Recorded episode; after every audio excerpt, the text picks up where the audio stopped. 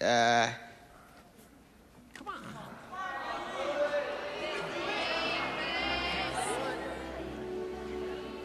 Okay. The Industrial Revolution to me is just like a story I know called The Puppy Who Lost His Way. The world was changing, and the puppy was getting bigger. So you see, the puppy was like industry in that they were both lost in the woods. And nobody, especially the little boy, society, knew where to find them. Except that the puppy was a dog. But the industry, my friends, that was a revolution. Nip High football rules!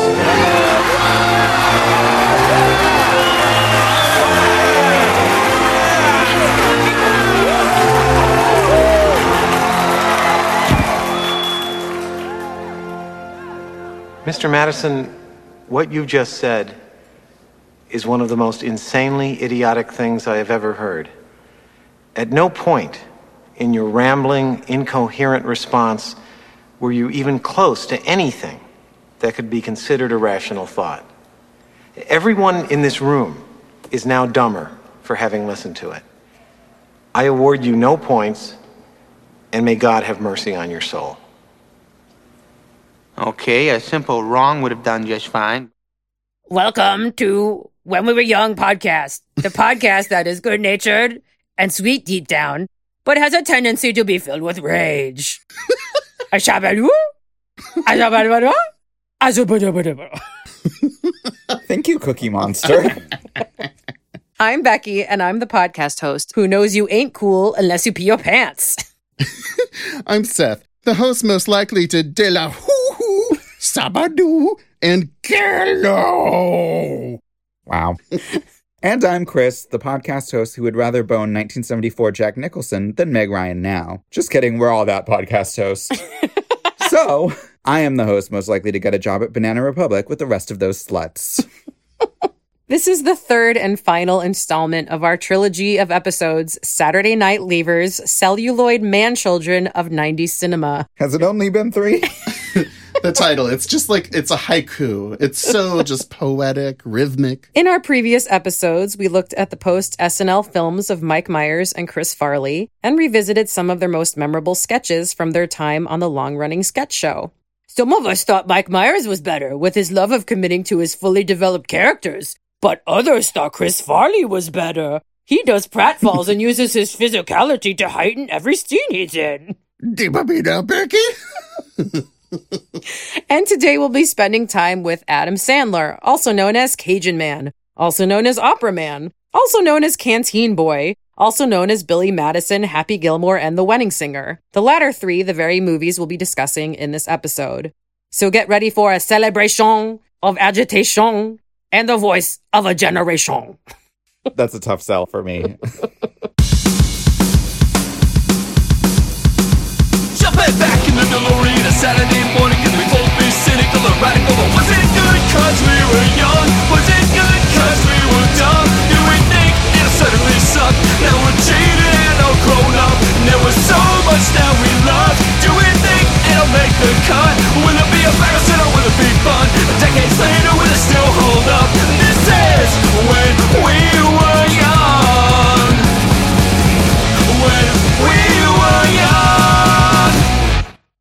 So let's learn about Adam Sandler. Adam Richard Sandler was born September 9th, 1966, in Brooklyn, New York, to Judy, a nursery school teacher, and Stanley, an electrical engineer. He has three siblings, none of whom work in the entertainment industry. At age six, his family moved to New Hampshire. At age 17, he began performing in comedy clubs at the behest of his brother, who also was the one who told him that he should become an actor. Smart brother. Yeah, quote uh, Sandler, I had no idea what I wanted to do with my life, so I asked my brother what I should major in. He said acting, and that's how it started. So Adam graduated from NYU's Tisch School of the Arts. He then moved to Los Angeles to pursue comedy, and he shared an apartment in the Valley with Judd Apatow. Judd and Adam did an interview together years later where Judd revealed that Adam slept on a mattress with no sheets, drove a rental car for years, and filled it with trash at McDonald's. The two would often fight about who was the more handsome, and most women thought that Sandler was. There's a little bit of early Sandler stand up I found online, which is very strange to see him almost like not totally confident. Like he seems a little awkward on stage. Um, he has said that he began to use a guitar on stage as a security blanket during his performances because he felt anxious. While pursuing comedy, he did four episodes of The Cosby Show. He said of um, his early ambition in his youth that he wanted everything Eddie Murphy had. He wanted to be on SNL and he wanted movie fandom. Check, check. He was eventually discovered by Dennis Miller, who saw him perform in Los Angeles and recommended him to Lorne Michaels. He was hired by Saturday Night Live as a writer only in 1990, but became a featured player the following year. He made a name for himself on the show, performing original songs like the Hanukkah song, Lunch Ladyland, and he had his characters on Weekend Update like Cajun Man and Opera Man. He was a cast member on Saturday Night Live from 1990 when he was 23 years old to 1995 when he was fired from the show. Not by Lorne, but by NBC execs who didn't think he was funny. 24 years later, in 2019, he would go back to host the show and get an Emmy nomination for it. Was that the first time he hosted? Mm hmm. Oh, wow. His first appearance on Saturday Night Live as a featured player was February 9th, 1991. He appeared in two sketches. One, he didn't have any dialogue, and the other one was cut for all repeat episodes. the following week, he debuted his Iraqi Pete character, Yeah. and the following season, he debuted his Opera Man character. More successful.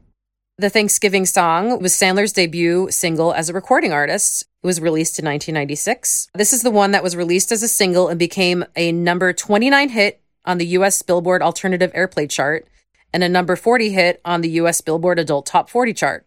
So he truly charted with the Thanksgiving song. He charted hard. The next song he debuted was the Hanukkah song, and it was popular enough to hit the Billboard Hot 100 at 80. It also climbed as high as number 25 on the US Billboard Alternate Airplay chart. As a single, it was Sandler's most successful. It became certified gold, and he debuted it on Weekend Update on Saturday Night Live. So while he was on Saturday Night Live and after, he released comedy albums. He released five of them, including 1993's They're All Gonna Laugh at You, 96's What the Hell Happened to Me, and 97's What's Your Name. As of 2023, Adam Sandler has appeared in over 70 movies. His Hollywood movies he stars in and has produced have grossed over 2 billion worldwide. He has an estimated net worth of over 420 million. He has been nominated for 3 Grammy Awards, 5 Primetime Emmy Awards, a Golden Globe, a Screen Actors Guild Award, and he won the Independent Spirit Award for Best Male Lead for his work in Uncut Gems. In 2023, Sandler was awarded the Mark Twain Prize for American Humor. But no Oscars. Not yet. Not quite an EGOT nominee yet. He got a lot there, though. He's got a lot though. Well, he's notably been snubbed. He was maybe like the sixth or seventh, like possibility, like at least once. Probably for Uncut Gems, but I think even at Punch Drunk Love, he must Punch have gotten Drunk some, Love, some time. And Hustle, there was a lot of um, buzz for him there. So I feel like he's been on the periphery of the Oscars a lot, but never invited to the big show, at least not as a nominee. So now that we all know who Adam Sandler is, what is your personal history with Adam Sandler on Saturday Night Live and his movies? Were you a fan? Are you a fan? So Sandler broke into the mainstream a little bit later than these other two guys that we've been talking about, Mike Myers and Chris Farley. So he kind of peaked at the exact right moment for these movies to be cool to me and my friends. Whereas before, like a lot of the other movies, like I said in the previous episodes, were a little bit before my time. I was aware of them. Like I know people who were watching them and liking them, but they didn't find me at the right moment. And so I never like really connected with those movies, except for Austin Powers, as I said, which was a later movie for Mike Myers.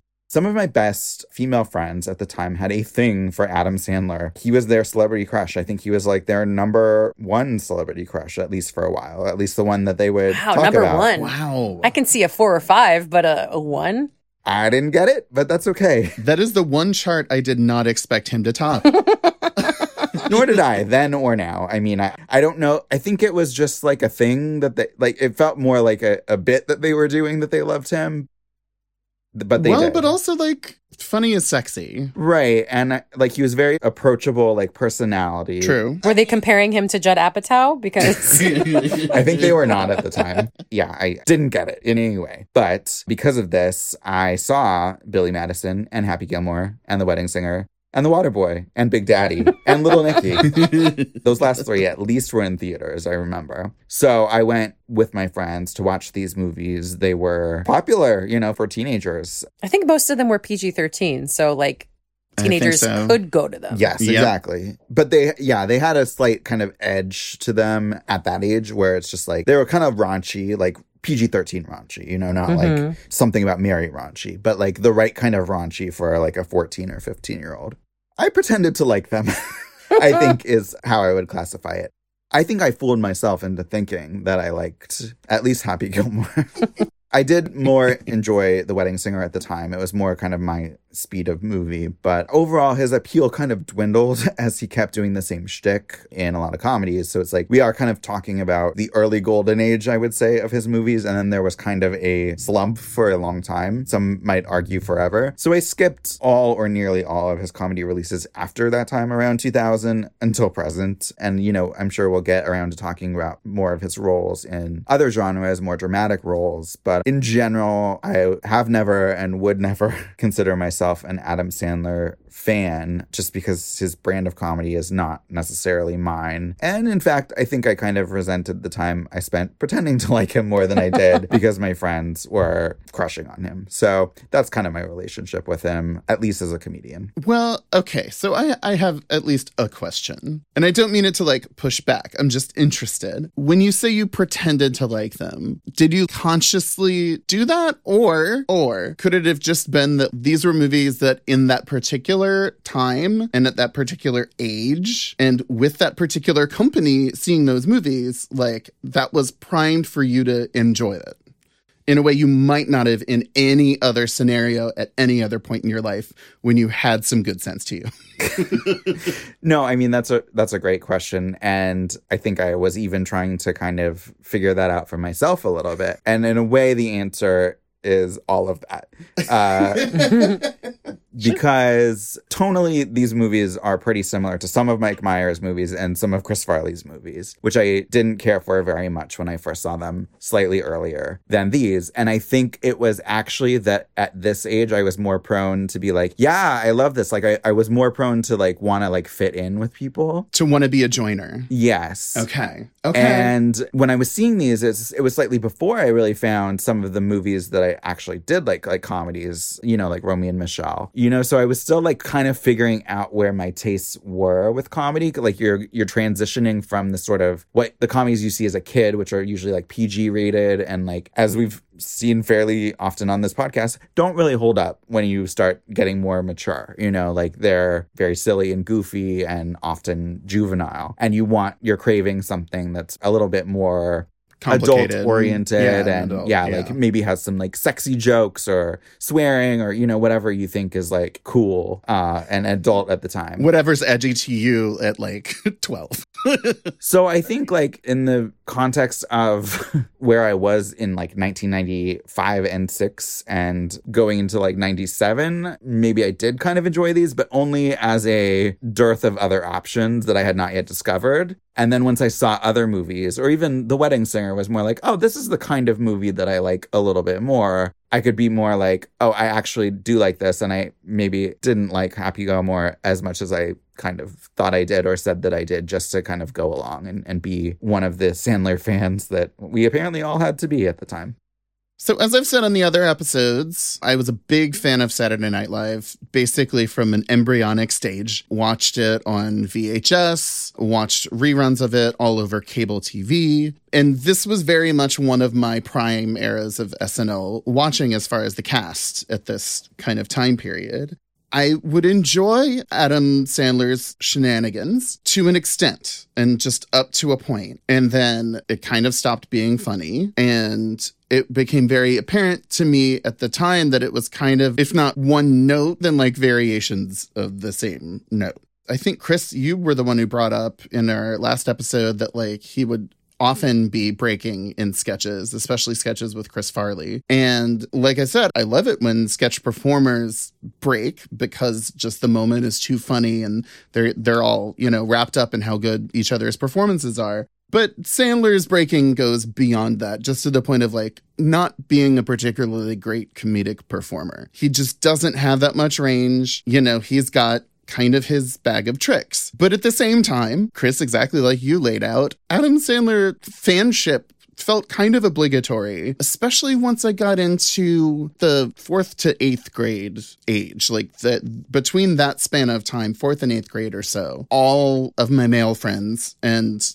I would guess pretty much all of my friends who were girls were all huge Sandler fans and were like quoting his movies. You know, when Waterboy came out, because he plays a Cajun character in that, that was kind of a thing that in New Orleans people were excited about. Oh, that makes sense. Yeah. Yeah. Very interesting depiction of your culture in that exactly, exactly. I found it funny even at the time because previous really bad movies that were set in and about New Orleans were rightly rejected.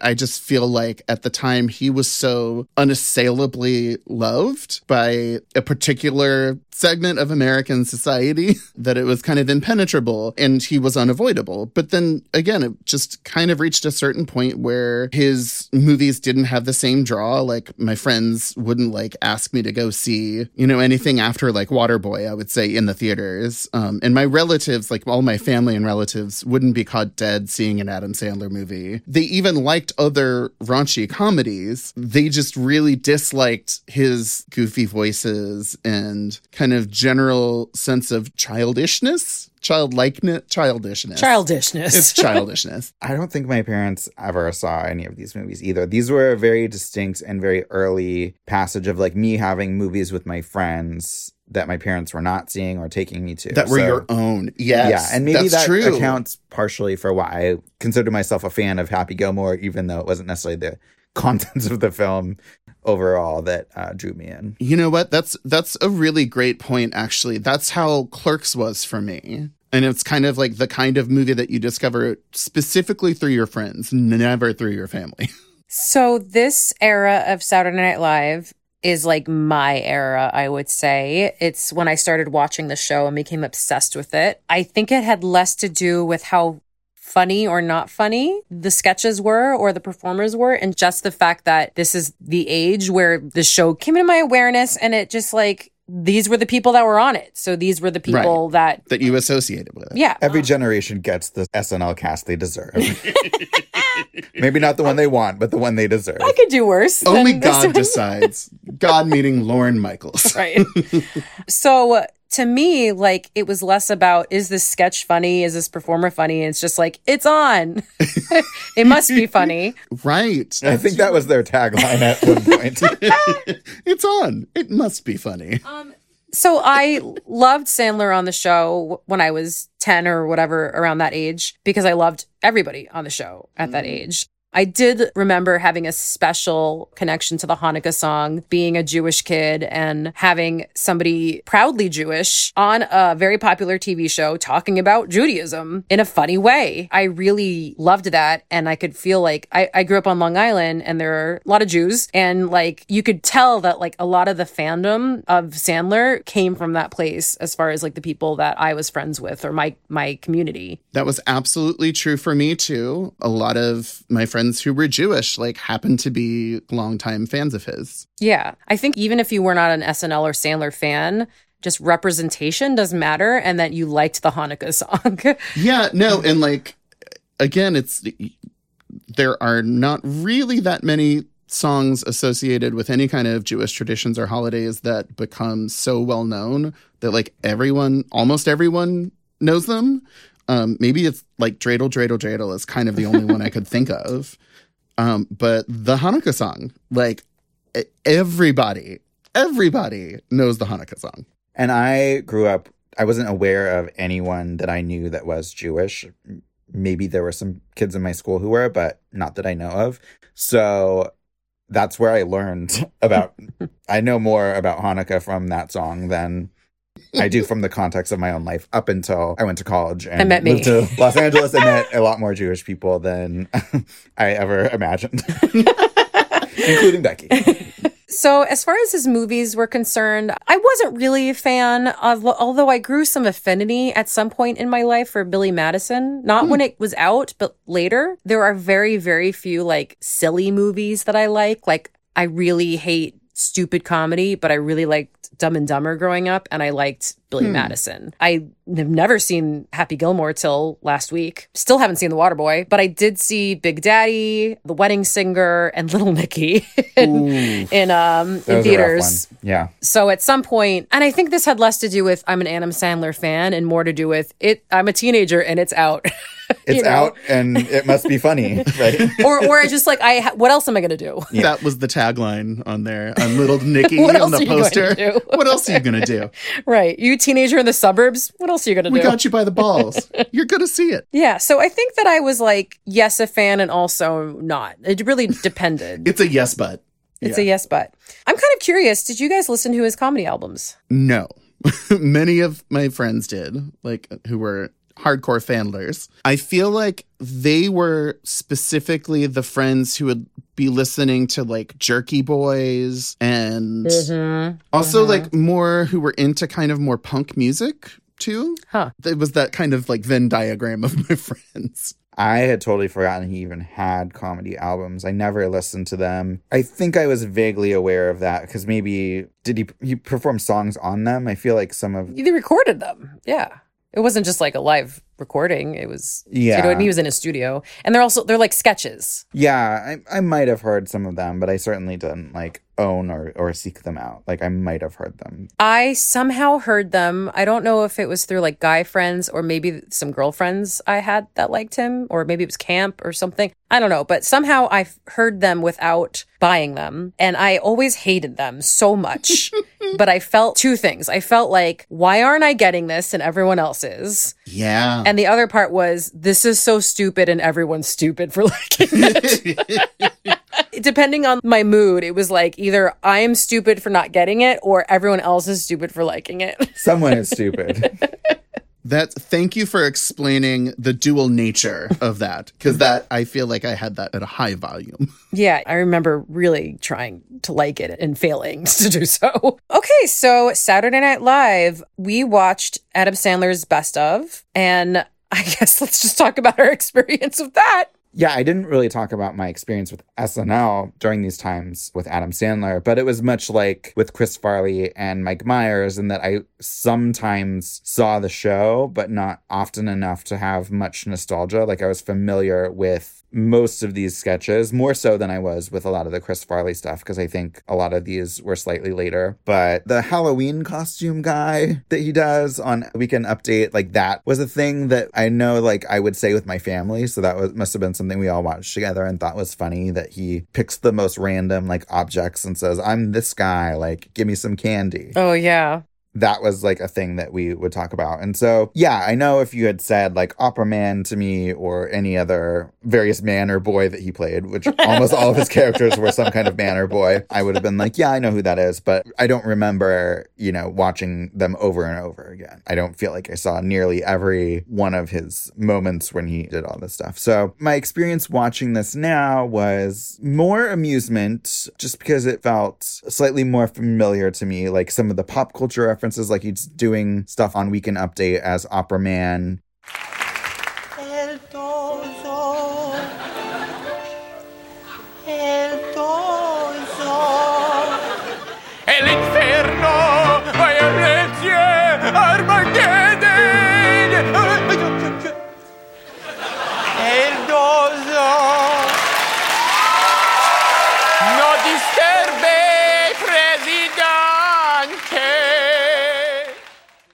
Where he's uh, talking about things that I remember from the news or whatever. Not necessarily in an attitude that uh, holds up today in in every sense, but Calling people whores and stuff. yeah. A lot of gay jokes. hmm But it did highlight how much of his shtick is I'm this guy, I'm doing a crazy voice, I'm shouting, I'm maybe singing a little bit. Like it's all kind of the same in a slightly different category. And it's all kind of based around voices and like, And wigs. and not even like a skilled, like, you know, he's not doing like, He's not doing a master impression. yeah. he's not he's not a James Adomian, if you will. One of mm-hmm. several Muppet voices that he does, basically.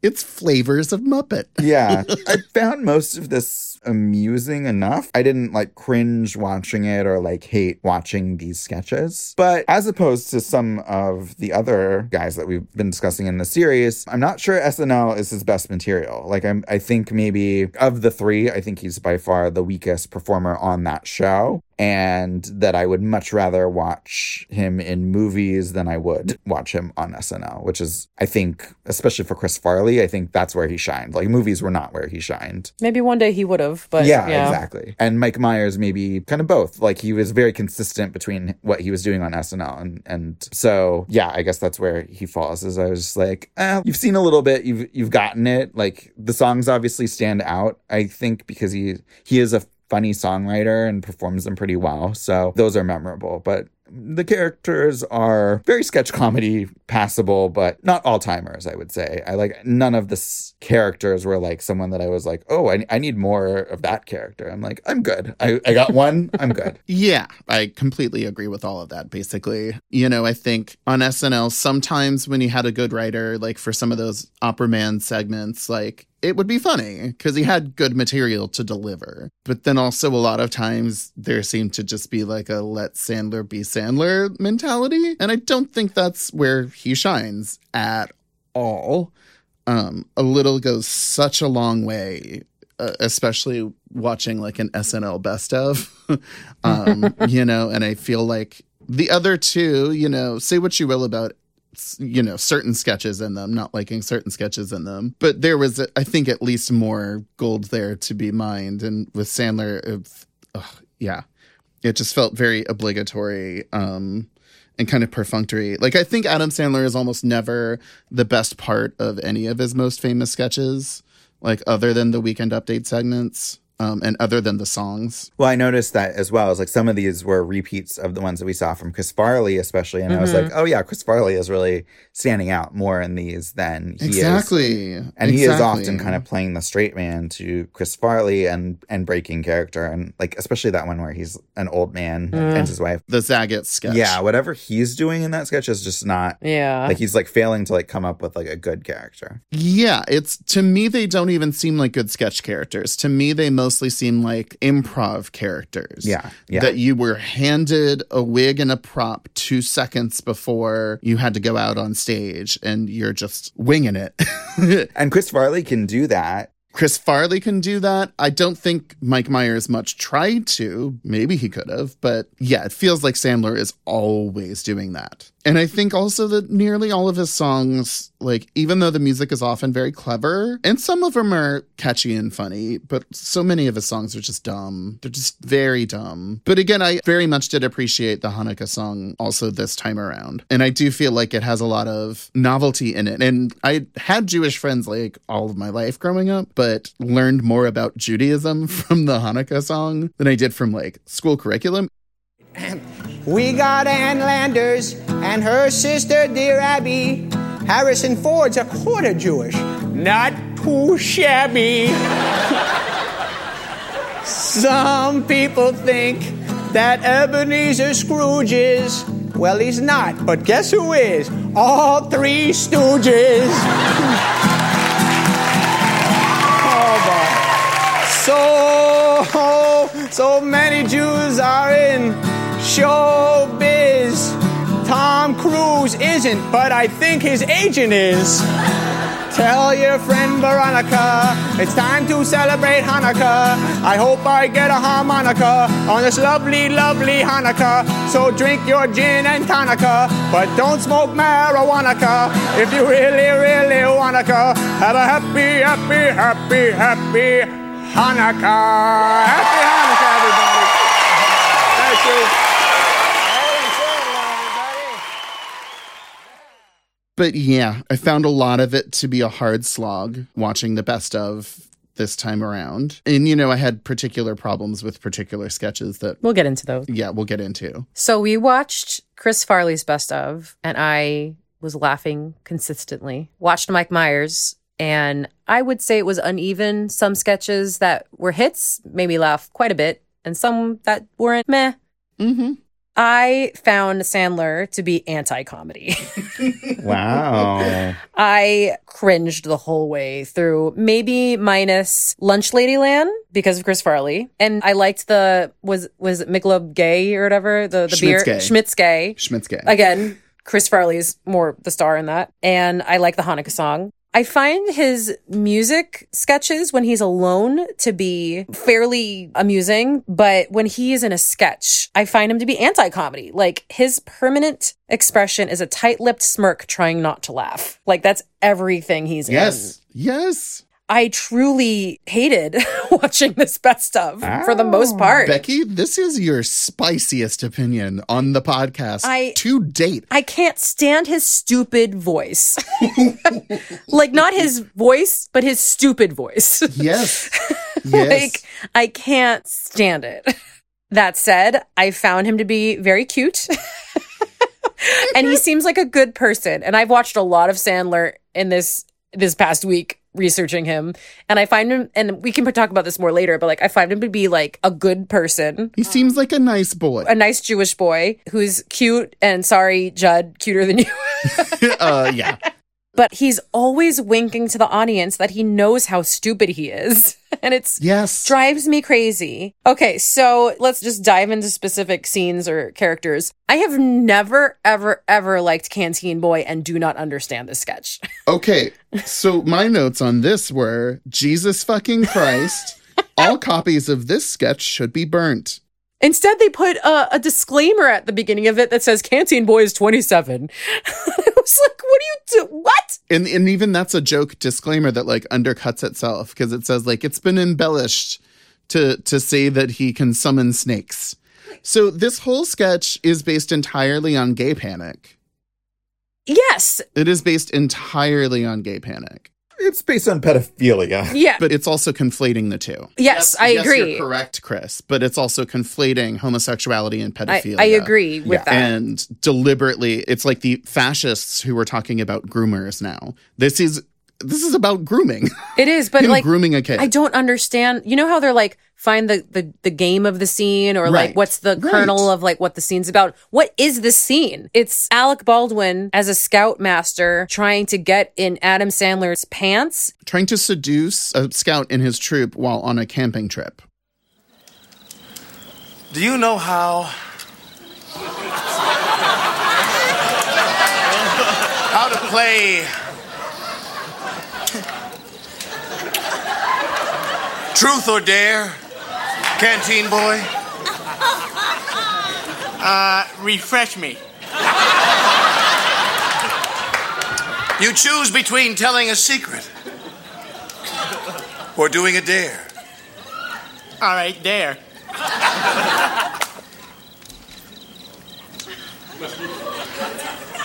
you know what, Mr. Armstrong? Let's start off with a truth.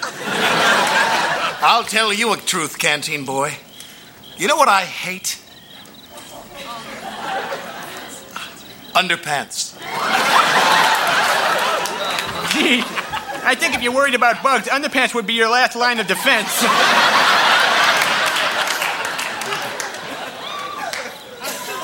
Problem solved.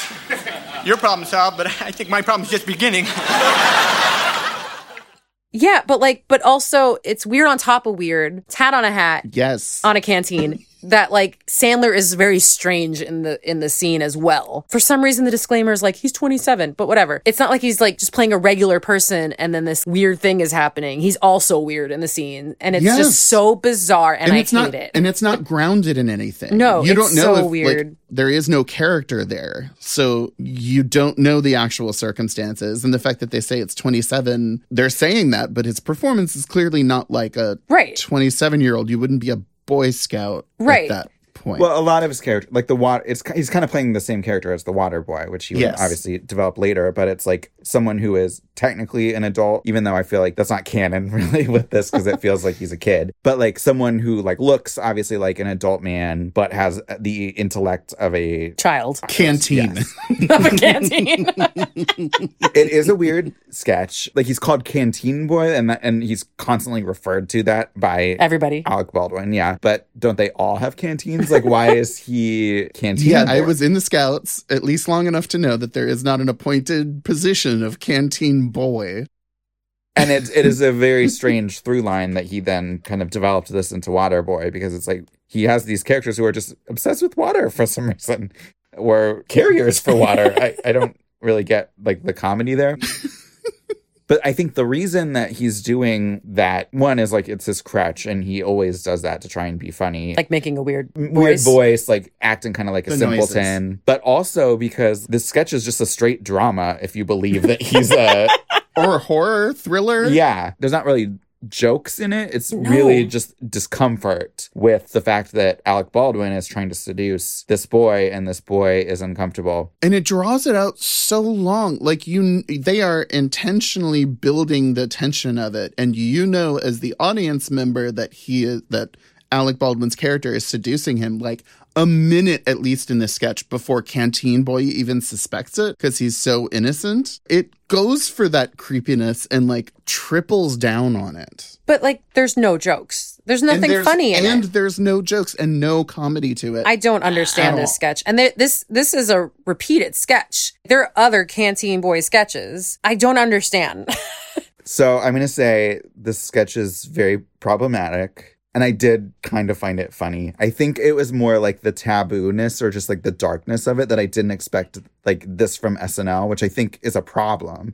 Like I'm not not really excusing it or saying that it really even works, but like I guess something about the kind of like darkness and taboo-ness just like Yeah. at, at least caught my interest, no, you sure. know? It's genuinely edgy in a way that SNL almost never is. And what it made me think of was just like in the 90s, I mean, there were all those like also like Michael Jackson rumors throughout the 90s, you know, and like mm-hmm. court cases and stuff. And there were always jokes about that on like late night. And now I look back on that time and I'm just like, why were people making jokes about that? Like, that's not funny. And that it's the same thing here is it's just like, it seems very strange that for some reason sexual assault of boys was like treated as like something to laugh at. And it's Yeah. like, not even like with jokes like in this sketch but it's just like that idea inherently was funny in 1992 or whenever the sketch was And again, just to like reiter- reiterate, um, like it's it is also used in a way to be homophobic. What it's doing is having predatory gay men be a consistent like through line for comedy.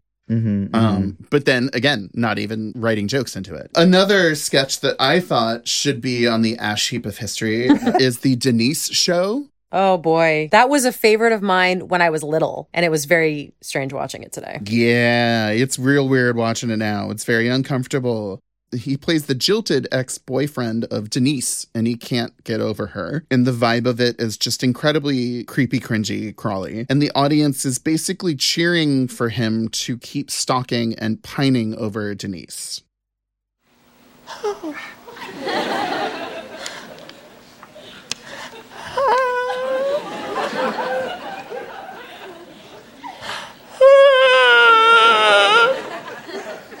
Okay.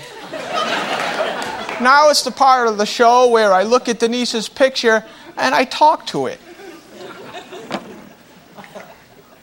Why? Why do you push me away when all I want to do is love you? Take me back, Denise, please. Hello, Brian. This is your father. But Oh. You don't understand! No, I hate you! Shut up! Brian! Brian, what are you doing? What the hell is wrong with you? Hello, Denise. Why can't you get it? It is over. You and me are over. Face reality. We're not a couple. Move on with your life. Will you go back out with me?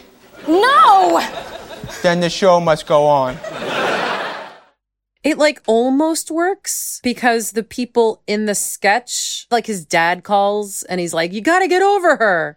Yeah, but he's like the only person who's not encouraging him to actively like stalk her and continue doing things on the Oh, show. what does Chris Farley do? Follow her. What does Chris Farley do in it? Like he just saw her or something? Oh, I think he was one of the people who saw her. Sold somewhere. her something at a store or something like that. Or and he wasn't he like she looks good and he's like get out of here or so, I don't know. The fact that we don't remember any of this is probably not a great thing. It's Yeah. it like it would almost work if it had a stronger point of view saying this is wrong, but it Yeah. doesn't. It's just basically a guy stalking his ex girlfriend. Yeah. And then Denise shows up at the end of the sketch and it's like, he's like, Will you go back out with me? And she says, No. And he says, Then the show must go on. The sketch calls the question on like the premise of it. And he chooses to continue doing it. Like it's, Yeah.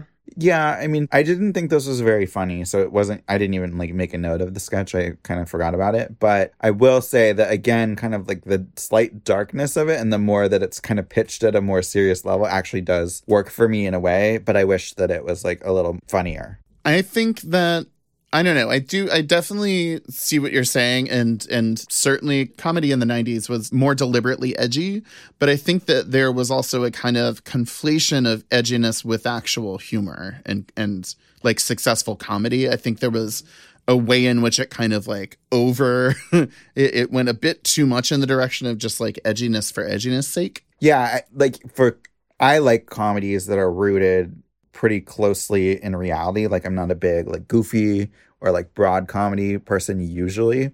And so I thought this sketch had a lot of potential because it's talking about a real thing and I would find it funny if it was funny, you know, but it, it's more like it did like the work of like setting up a comedy sketch I would like, but then just didn't really have jokes. Yeah, I kind of liked some of the callers that called in and were like trying to be sympathetic to him. Like in in some way that kind of made it a bit funnier. But again, like it couldn't get past the wall of like the inherent creepiness of it all to me.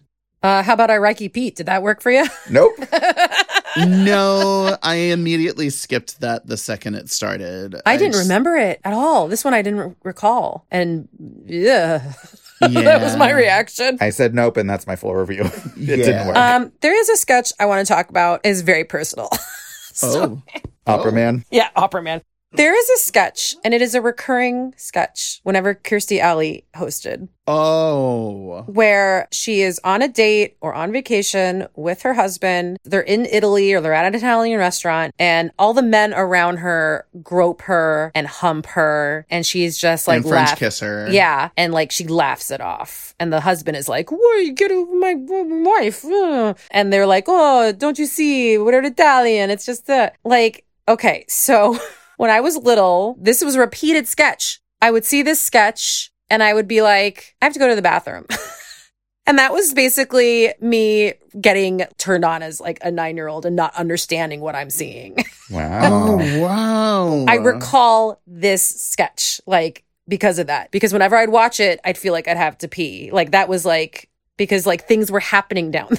it awoke something in you. But I did not understand. It wasn't like I was like, ooh, hot. I didn't know what I was seeing because basically this is the closest thing Saturday Night Live has done to porn. Like it is Yeah. a gang bang scene, It really is. honestly, it's porn without nudity. Like it is the whole fantasy of a gangbang and people not being into it and like, you know what I mean? Like it's just, I- cannot believe this was on the air. I don't know. I also don't think it's a gang bang because gang bangs usually imply consent. Okay, then And the opposite. like sure. I mean, I mean, then it's gang rape. yeah, then that. Yeah, it's like gang sexual assault. There's like, it's, a real kinkiness in this sketch that is just a bunch of men sexually assaulting a woman. yeah. This is one of the more broy edges of this generation of SNL casts. Yeah, it is. And it literally is those specific men too. It's it's Spade. Was Farley ever in these? Yeah, Schneider. Schneider, definitely Rob Schneider. Yeah. and Sandler. Yeah, and it was very strange watching this sketch again because I was like, well, I remember that. It took a bit for me to be like, what is happening to me? Do you have to go to the bathroom when you were watching it this time? no. The hotness has left the building. Oh no, I masturbated. you didn't leave the room.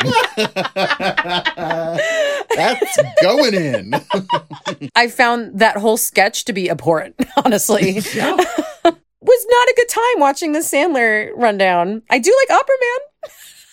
I did not enjoy back to back Hillary Clinton and Donald Trump jokes mm. on Opera Man, which was just like, oh God, even back then. Yeah. But yeah, Opera Man had some pretty funny little moments. Some that didn't hold up as well in terms of uh, cultural attitudes. But Yeah. yeah. I didn't know what Cajun meant when I was little. So the whole like tradition. Tradition. I thought that it was just a guy that just tried to rhyme chon. I didn't get like the Cajun part. Okay, fair enough. Yeah, I did enough. I didn't know what that was when I was little. Yeah, they didn't make you take Cajun studies. No, I was I was not born in New Orleans. So So, shocking. It's truly the worst putatively Cajun accent ever devised. It's not even Cajun adjacent. It's like someone who's pretty middling at improv heard someone's impression of a Cajun voice, specifically like an impression of an impression of Chef Paul Prudhomme or like one of the other like New Orleans chefs. The rhyming of chant is the only kind of comedy through line of it. There's nothing about him that's actually like Cajun at all. No, that's why I didn't know what it was. It was just like, oh, a, this just guy rhymes. Yeah, and this I also felt like was kind of a predecessor to Waterboy, at least in the character, Oh, yes. such as it is. Yeah, Adam Sandler, I feel like often is unlike Mike Myers or Chris Farley, who are fully committed to their characters, sometimes too much, even. like they are fully immersed. And Adam Sandler is not often. He's much more like holding back and kind of almost more like in a like high school theater kind of way where it's like, you know, you're really thinking more about the audience and and your like friends in the audience and not wanting them to see you like trying too hard. It feels almost like being a class clown in school Yes. more than trying to be an earnest performance. Yes. Mm-hmm. I can see that. Yeah, I did like the Gap Girl sketch mostly just because that was familiar to me as like Yeah. someone who knew people who worked at the Gap and then later did work at uh, Banana Republic. I did like the Gap Girl sketch. It wasn't that it was, but again, it wasn't because it was like super funny. It was just, besides lay off me, I'm starving. Like everything else was just like, oh, I remember this and just went down easy. yeah, and it's not Adam Sandler's performance in that that's particularly memorable. It's more kind of like the overall like writing and and Yeah. gimmick of it. I wanted to bring up my favorite sketch, which was the Herlihy boy. The who? Which one is that? The Herlihy boy. Let me sleep in your bed. You're not even gonna be there. Please let me let me sleep in your bed. Nothing weird's gonna happen. I'll sleep in the exact same position as you sleep. You can trust me. I'll even wash the sheets before you come back. How's that? Please? Sweet mother of God, what is the holdup? Let the boy sleep in your damn bed. He said he'd wash the sheets. Yeah?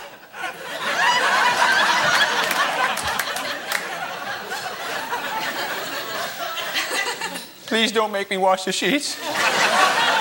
He's a clean boy. Wash your own damn sheets. For God's sakes.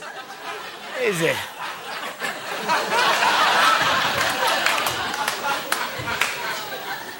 Let me move in with you, please. When you come back home, don't make me leave. Please, let me move in with you. There's this kid, and he just very much wants to like mow your lawn and pick up your trash Oh, yeah. okay. and walk your dog and sleep in your bed. Let him sleep in your bed. Who's the person? And let him stay with you. It's Chris Farley, and Chris Farley's playing his dad. That's right.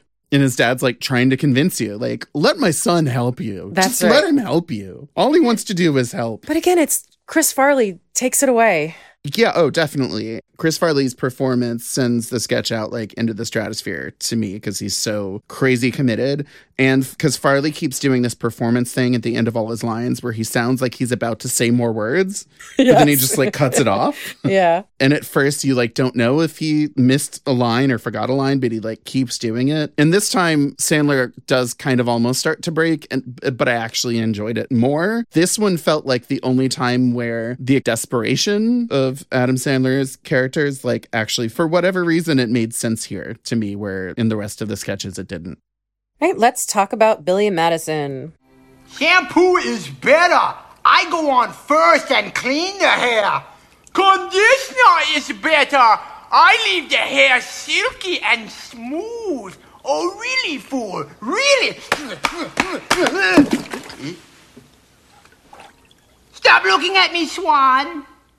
Billy Madison is directed by Tamra Davis. She is the same woman who directed Crossroads and Half Baked and Hanson's MMMBop video. So she's got kind of a, a teeny bopper 90s, 90s teeny thing. bopper. Yeah. but also Billy Madison. The movie was written by Adam Sandler and frequent Sandler collaborator Tim Herlihy. He was Sandler's roommate at NYU and wrote stand up material for Sandler. So is he hotter than uh, Adam Sandler? I don't know. he was working in a law firm while writing Billy Madison with Sandler. In 94, he got hired by SNL as a writer and stayed there for five years. Tim's son Martin is currently on SNL with the sketch group Please Don't Destroy. Just some trivia. The release date was February 10th, 1995. Billy Madison stars Adam Sandler, Bradley Whitford, and Bridget Wilson. The budget was 10 million and the box office was 26 million. The plot of Billy Madison. Billy is the son of a multimillionaire hotel magnate and the sole heir to the company. His father decides to hand the company over to his underling, company VP Eric Gordon. Billy asks him to reconsider, and he reveals to Billy that he paid off his teachers in every single grade from first to senior year in high school to give him passing grades. They make a deal that if Billy passes every single grade in a short amount of time, he'll prove he's competent enough to run the company. As you do. What a weird premise. That's Succession, right? That's succession. That's another Succession, Sure. right? Yeah. Bob Odenkirk was meant to play Eric, but the studio rejected it. Philip Seymour Hoffman turned down the role.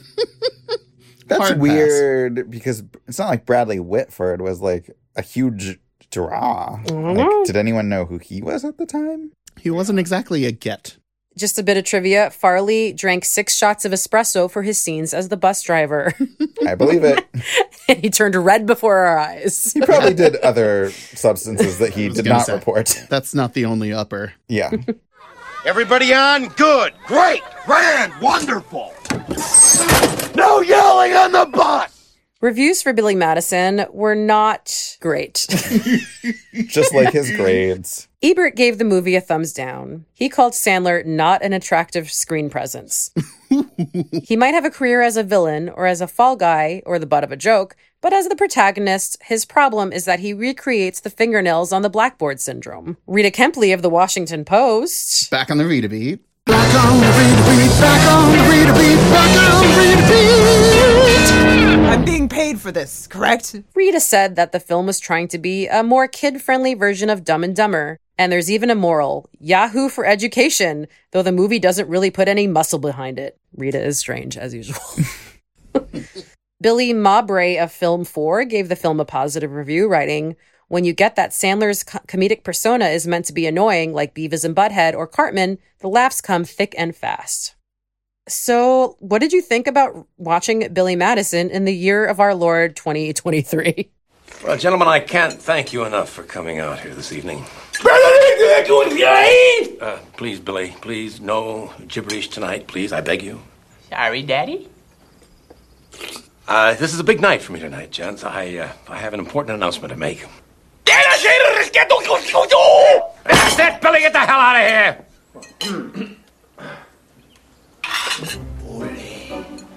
Calatissime. Que lo no,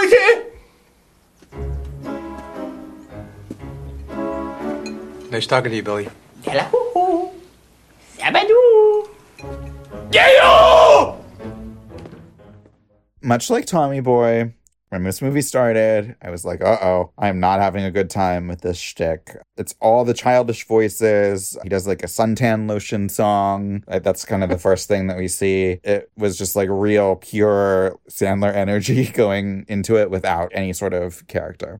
And then, much like Tommy Boy, I found myself won over fairly early on by enough funny jokes and enough semi charming character moments that, like, I kind of went with it. And much like Tommy Boy, the plot of this movie, which is the same plot of a kind of idiot man who is supposed to take over his father's company and released the same year. And like we talked about in the Chris Farley episode, like they even changed the name of Tommy Boy because Billy Madison was coming out, which hmm. didn't really make sense. But this is Adam Sandler's Has Been Kissed. With a person who is too old for school going back to school in order to have inappropriate relationships with their instructors. I was amused throughout this movie. Enough of it was funny that it worked well enough. Like, it, it's certainly not brilliantly written or performed. You know, we'll get into specifics of what we liked or didn't, but I was surprised because I saw this back in the day, but I had not rewatched it ever, I don't think. So my memory of it was that this was like kind of dumb, typical Adam Sandler humor, and that there wasn't much to it that I liked. And I was surprised that there were like little touches that I liked more and, and found genuinely funny part of me sees it that way, where it's like went in with kind of low expectations and was pleasantly won over, but I wasn't that won over. And it's just so much of this man's whole oeuvre revolves around acting like the stupidest person who's ever lived. So, like, I appreciate it in the sense that it's the sharpest vehicle to convey that version of Adam Sandler. It's not the least funny Adam Sandler movie we watched in preparation for this. It's not the worst at all, but I think I liked this a lot more at the time, near the time that it came out, when I still had the mentality of an 11 to 14 year old. You were the target audience. yeah, it's like I was the perfect target audience. And again, my friends all absolutely loved him. So, like, I get now why I liked it more at the time. I really think the only comedy I drew from this, and there were some like really good laughs, but it all came from the side characters in really most of these movies, but especially in this one. I don't feel like Adam Sandler's characters ever really advance the plot themselves. I don't think they're smart enough to really do that and to like move their own lives forward. And it goes to the charity of others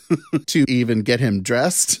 every day, seemingly. But again, it's like I found it overall relatively enjoyable, and I just don't think it's that good. I don't consider it in the highest echelons of 90s comedies at all.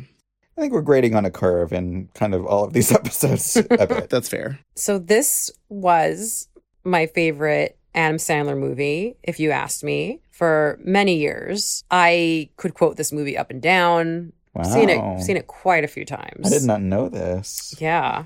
I think that I liked that I liked a stupid movie. Like I like I really liked liking Dumb and Dumber and I felt similarly with this. I think that's how I felt about Happy Gilmore, honestly. Actually, is like that's I was like, I can I can like stupid things too. Like this I'm down. one. I can hang. I'm cool. I'm hip. I'm with it. So I remember liking Dumb and Dumber still. I believe I still had some fondness for that movie. The moment the music started in this movie, it all came back to me where I was like, oh my God, I remember watching this on repeat, like so much. I did not enjoy watching this again. It has been many years since I've watched it, and I had kept meaning to watch it again. Like it'd be on streaming, and I'd be like, "Oh, Billy Madison, I want to watch that," but then it just didn't happen. So I rewatched it for this, and I and I was not, I didn't have a good time, and hmm. I was very bummed out that I did not have a good time. Yeah. Did I like Billy Madison the most out of all of us? That is a weird. Again, Result. just the the takes are not predictable in this episode. No, of I ex- young. I expected to like this because so many so many of the quotes, you know something, you suck. Like I would like say these like these are like things that I like could pull right out of me, like these quotes. But I just really didn't like watching this. I don't think it aged well. I kind of think was this ever funny? like I'm doubting myself. So boy, where to start? I don't understand the principal character. Let's start there. Yeah. That was a poor aspect. That was a this poor aspect where you start off thinking that it's just going to be a gay panic moment, which doesn't hold up still, where he's like, you know, a goofy looking principal, like middle aged man, balding. overweight, balding, middle aged guy who's like hitting on Billy on Valentine's Day. the principal of the school is a substitute teacher on Valentine's Day. Oh, I thought he was the principal. He is, yeah. The principal Oh, he was subbing for was the class. for the Got teacher it. who was out sick. And so Billy Madison's already getting like all of these Valentines from the little girls in his what was that like Third third, grade, grade, yeah. class? Yeah. He's getting Valentines from third graders and then gets a very ornate pretty Valentine from the principal substitute That also says, I'm horny. that says he's horny. like, like if you didn't get it, he's horny. yeah. and I just didn't like that. But it's it's it's almost built like, oh, this is going to be a character just in this one scene. No, he comes back later. He's, He's more important key- to the plot. He's a key figure in the plot. Again, all the all the actual motion in the plots of these movies is thanks to other people. Yeah. So I just like, what is this guy? We're supposed to like him, but then we're not supposed to like him. Like we're supposed to like him enough that I don't know. It was just what what are you doing, movie? That was by far the worst thing for me was that character and that gay panic joke held up much less for me than even like the canteen boy thing, which was at least like bizarre and and dark. And this was just kind of like the whole joke is that like oh this guy that you you're not supposed to find attractive and probably didn't even think about him at all he's about to like creep on billy madison which is just weird because it, it's like it's inappropriate because billy madison is a student he's an adult man but he is a student so it's inappropriate and just like not enough development of this character and then later on it turns out that this guy was like a wrestler and he's getting blackmailed But they call him the disgusting blob. I was Yeah. like, I don't like this fat shaming like element shaming as well.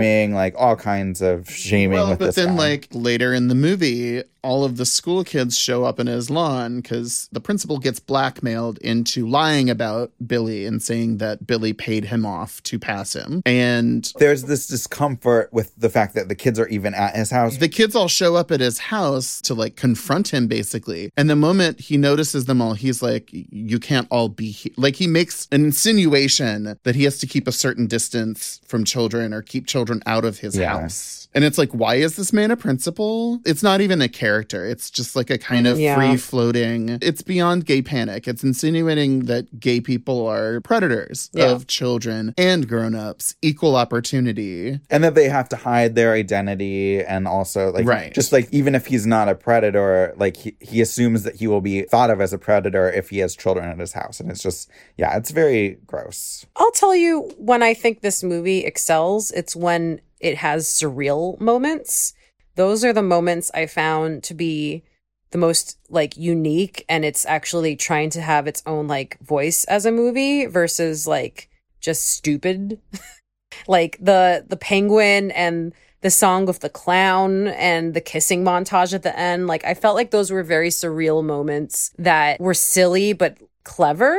Yeah, they were a little bit heightened compared to what the rest of the movie is trying to do. Yeah, like they were trying to be strange. It happens a little bit in Happy Gilmore, but like just the surrealness, it's just more unique. It's just more interesting, I think, that the rest of it is so stupid, but this is like just these little kisses of moments that are like, oh, this is like really strange in a in a funny way. To me, they're some of the only parts that have any actual energy to them. Mm-hmm. Like the rest of this movie, rewatching it now, it's like it feels like dead. I don't know if there are any real action sequences in any of his movies. Again, like all these other movies have stunts and they have like a big idea of some kind. And this is just, it's so small scale, I guess. well yeah i did also appreciate those surreal moments like the penguin thing is pretty funny and happy gilmore has a little bit of it too but it really trails off in his career like what we think of as Adam Sandler comedies now are very much grounded in the real world, I think. And like Mm-hmm.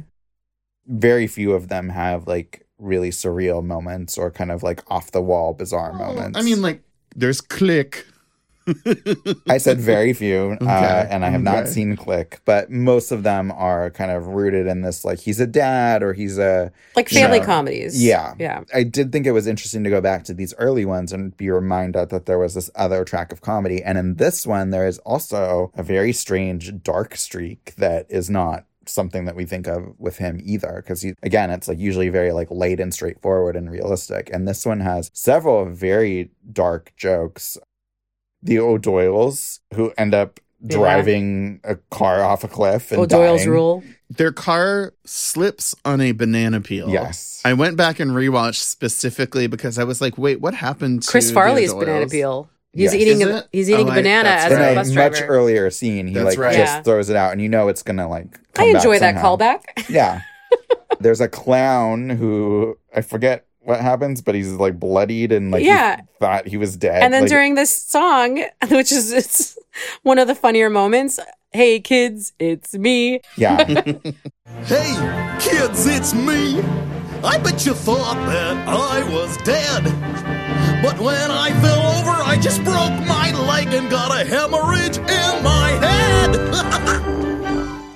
Very Simpsonsy, it felt like. Yeah, mm-hmm. that's why I like that part. And then there's also Steve Buscemi. Yep, I was about to say. Yeah, who is an old classmate of Billy Madison's that he calls and apologizes to as kind of a, you know, rethinking his past and like that he was kind of a bully before. And it's this very odd scene where like Steve Buscemi is really underplaying it and he's just like, oh yeah, thanks. And it's just kind of like, okay, why is Steve Buscemi being such a demure person? Or what's going on with this scene? Yeah. And then it's like, what's going to happen? Because then he goes over to his wall and starts like writing something down. And you're like, is he going to go take revenge? What's going to happen? yeah, it's a people to kill list. And so and he, crosses, him off, and then he takes lipstick. Isn't there a movie that you showed us recently that where they have lipstick? That is Color of Night. yes, I think that was a Yes. uh, an homage to that. And I think that is a color. Yeah, I think it is. Look, I'm laughing right now thinking of that scene. Yeah.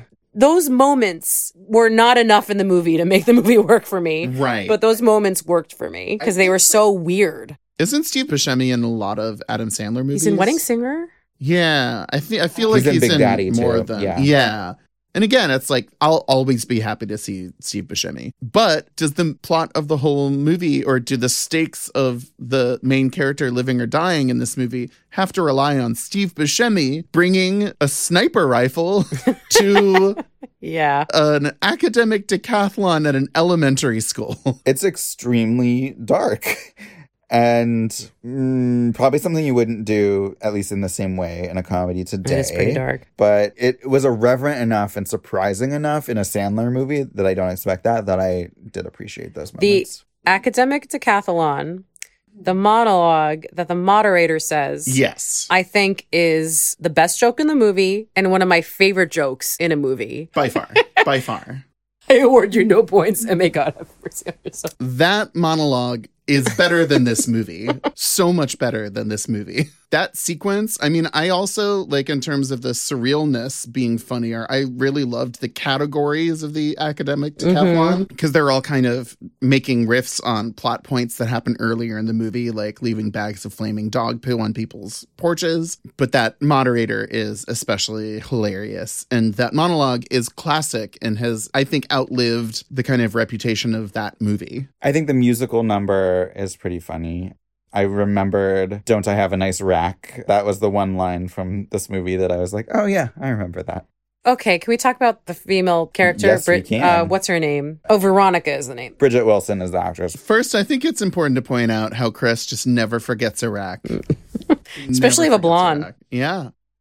Miss Vaughn, I am sorry about what happened back there, but you have to admit, I've been trying to be good lately. Well, you're not the first person that's tried to grab my chest. Anyways, I'm really trying not to hold you to a higher standard than the rest of the students. Although maybe I should. You are what, 50? No, it's just that the other kids kind of look up to me, and I don't want them to think I'm a coward. Oh, don't worry about it. Next week, you can have another bunch of kids to impress and another teacher to annoy. I don't want to annoy another teacher, Miss Vaughn. I want to annoy you.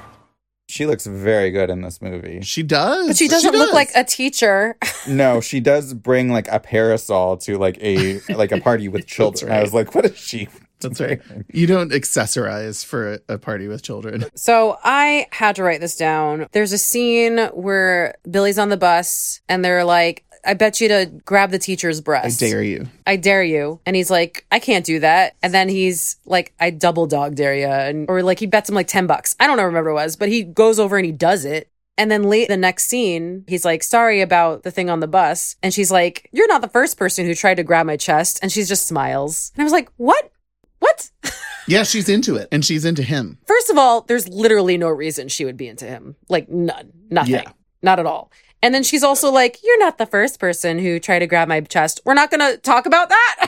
like you're we're just going to like go over that." Yeah, we're just gonna throw it out there and move on. Oh my god, it was just like, what? The the representation of women, like there's literally no reason she would like him. I was just like, "Oh god, I'm sorry." Yeah, women Bridget are- Wilson. Just like that. Women are just literally objects in his movies. I mean, most of the other characters are too, but women are just objects.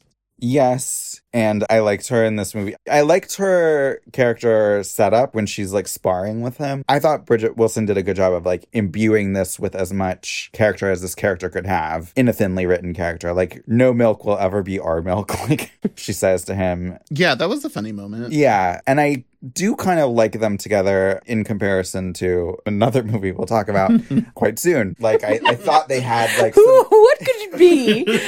they had some good chemistry, but her character, there's definitely like a beat or something missing where you get a reason why she would both be attracted to him just as two adults.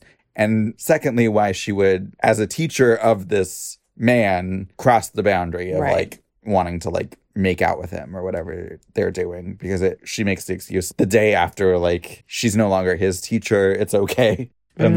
like no one is very concerned with like the ethics of teacher student relationships in this and, movie And from how they talk about it, it sounds like she was waiting for him to graduate from that grade before macking on him. There i feel it almost feels like there's a scene missing where she like where we see that transition because she's kind of like charmed by him when he does the like covering for the kid who peed his pants Hey, look, everybody. Billy peed his pants. Of course I peed my pants. Everybody my age pees their pants. It's the coolest. Really? Yes, you ain't cool unless you pee your pants. Wow. Hey, man. Ernie pees pants, too. All right. If peeing your pants is cool, consider me Miles Davis. you see that that's like the moment that she's kind of charmed by him but that's not enough No, and she like he grabs her chest and then She says something like, I double dog dare you. So she lets it be known that she overheard that and knows that he Did it on groped her on purpose. purpose. Oh, which boy. she's just cool with, which, yeah, is not. We don't have to spend really any time on it, but just compare and contrast mentally how this movie views a female teacher grooming a student versus a male, Mhm. overweight, middle aged principal trying to groom a student. Yep. Yeah. Let's move on to Happy Gilmore. I can't believe you're a professional golfer. I think you should be working at the snack bar. You better relax, Bob. There is no way that you could have been as bad at hockey as you are at golf. All right, let's go. Oh! You like that, old man? You want a piece of me? I don't want a piece of you. I want the whole thing. Oh!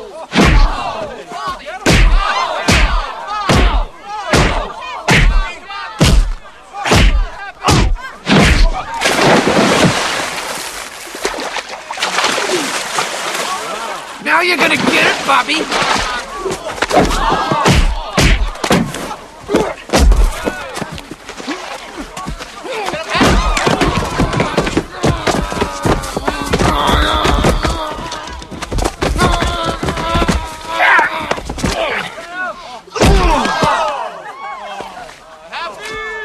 Price is wrong, bitch. Happy Gilmore was directed by Dennis Dugan. He was another frequent director uh, with Sandler. He directed Grown Ups, Big Daddy, and I Now Pronounce You Chuck and Larry. Remember that, Jem? Nope. Never saw it. It was written by Tim Herlihy and Adam Sandler. The release date was February 16th, 1996. It stars Adam Sandler, Christopher McDonald, Julie Bowen, and Carl Weathers. The budget was 12 million and the box office was 38 million. The movie won the MTV Movie Award for Best Fight for Adam Sandler fighting Bob Barker. Fair. Yeah, that's warranted. He earned that Moon Man. The reviews, um, Were they great based on the, the tone of your voice? Here's a review from Roger Ebert. He gave the film one and a half stars out of four. He stated that Adam Sandler's character doesn't have a pleasing personality. He seems angry even when he's not supposed to be, and his habit of pounding everyone he dislikes is tiring in a PG 13 movie. Darren Bignell of Empire wrote, The real surprise is that it's a lot of fun, with Sandler becoming more personable as the film progresses, and a couple of truly side splitting scenes.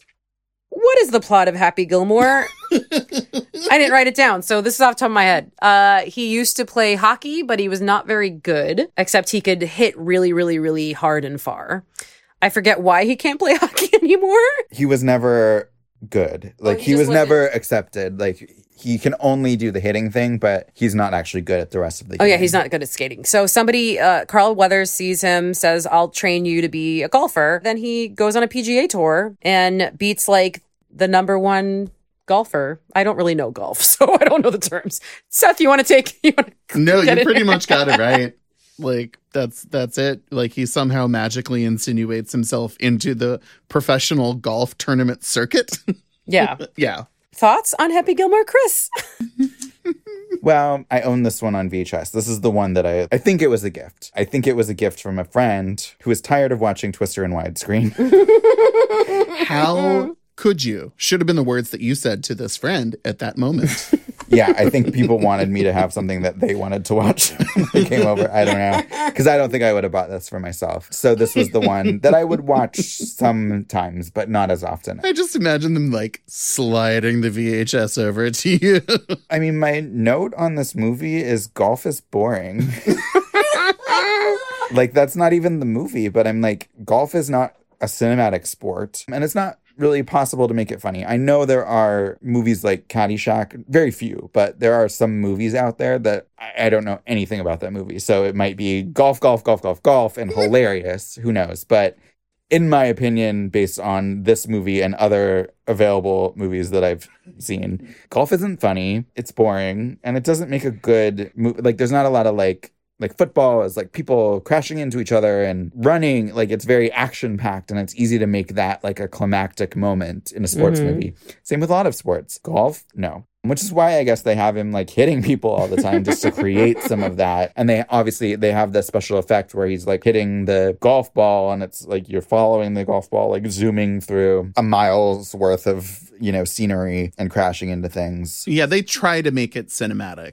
But it still isn't. And so, yes, I'm sure that like in Caddyshack or something, they they found a way around like the inherent boringness of golf. But here they don't, and that's the thing is like the script is very weak. And so, because like this, the idea for the movie is already weak, and then on top of that, there's really nothing going on in the story, even to the extent that there was not that much in Billy Madison, but there was a more interesting love interest, maybe still, you know, problematic, but at least she had some funny lines, moments like the musical number that stood out and were like fun moments. Yeah, this movie, like the relationships aren't interesting, the stakes aren't very interesting. It's like all about his grandma's house. You know, if an old house is about to be auctioned off by selfish, greedy people, I greatly prefer a search for the stars, fresh young musical act audition than a PGA tour. That's a Brady Bunch reference for anyone who is not obsessed with that movie like I am, which is almost everyone else but me and Becky.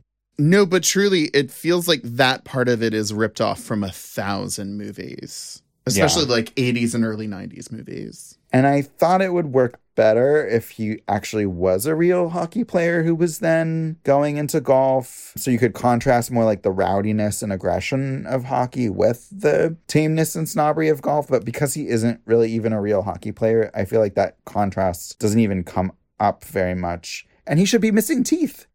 Come on. Like, this is an Adam Sandler character. He's a hockey player and he has all his teeth. I was shocked that he wasn't a professional hockey player who, for whatever reason, like maybe he got his knee is busted Any reason. and yeah. like, and then had to switch, to, like, didn't know what to do with his life and then switched to golf. Like, I was just like, why did they make him a failed hockey guy? Just make him a hockey guy. I know. And it's like the way it sets it up, you're already like not really rooting for him because it's No. already like laying out that he's a total loser, like that he already f- totally failed at the other sport that he made his life.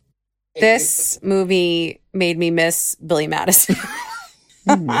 or at least the surreal wackiness of Billy Madison. And Billy Madison, I think, is infinitely more quotable than this movie. This movie was my first watch, and it was very boring. I didn't hate it, and I actually thought I was going to hate it, but it was just kind of boring. My first note, because the beginning of the movie, he's kind of like a dick to his girlfriend. What is it? She breaks up with him and then he's talking to her through the intercom. Like she's leaving and she's downstairs at the front door and he's trying to like get her back through the intercom. And make a desperate plea to get her back. That's right. But he's like yelling at her, calling her a bitch, and then he's like, baby, I'm sorry. Terry, wait! Wait! Hold on a second, babe. Yeah, You're not going for for good, are you, honey? you're going nowhere, Happy, and you're taking me with you. All you ever talk about is being a pro hockey player, but there's a problem. You're not any good. I am good. You know what? You're a lousy kindergarten teacher. I've seen those finger paintings you bring home and they suck! I'm sorry, babe. I didn't mean that. I, I, I think they're excellent finger paintings. Please, don't go. I am not spending the rest of my life with a loser. I'm gone. Good, then get the hell out of my life. Who needs you? Beat it. Leave me alone. I'm sorry, babe. I didn't mean that either. I, I just yell sometimes because I get so scared. Scared of being a nobody. Why don't you just come back upstairs, honey? I'll give you the old smoochy smoot kissy wissy. Hmm? You know Happy's gonna make everything okay.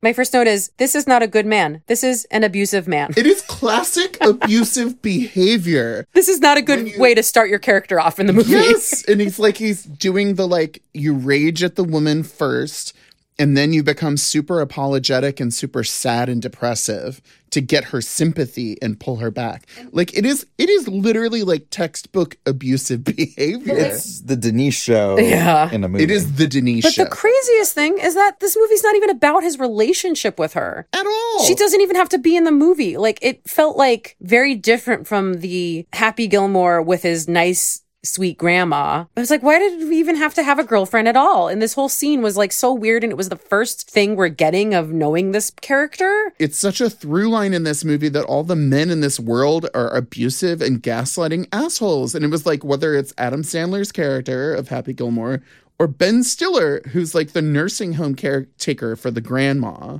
Uh, yeah. He's yeah. like horribly verbally abusive and like I think physically abusive too to like all the residents there. Like But that's funny, and he's like a villain character, so it makes sense. I thought Ben Stiller was actually really funny in this movie, and that plot line was pretty funny. I think his performance is funny. He's but- running a sweatshop with like old ladies like doing crafts for him. Like that's pretty funny. that didn't bother me as much as introducing our protagonist and him being like an abusive boyfriend. Yeah. I just found this movie not to be super funny. Like I didn't really have any I had a genuine laugh at at the t-shirt guns don't kill people, I kill people. It's an all timer t shirt. And I laughed at the alligator and Chubbs and Lincoln waving from heaven, the ver- like which is literally the end of the movie. And that's like it. It wasn't like terribly offensive. Again, like it was just kind of like blah. Yeah, I mean, so I will definitely say a lot of the jokes in this movie are actually based on golf as a sport. I was really wondering how I would, you know, see this movie rewatching it now because I haven't seen it since I was a child, like even before adolescence. I Did you love it? At the time? Yeah, at the time. At the time, I think I maybe even liked this a bit more than Billy Madison because this did come out kind of exactly around the time that I was on the golf team.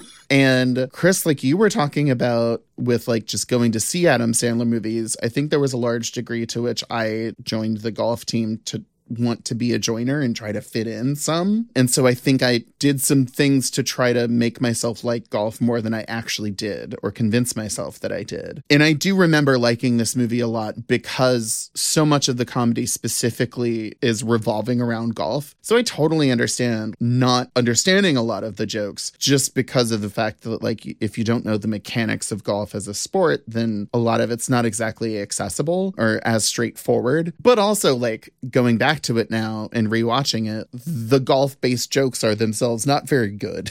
right. like it's, not that I don't get them. It's right. Just Even when you do get them, they're not that funny.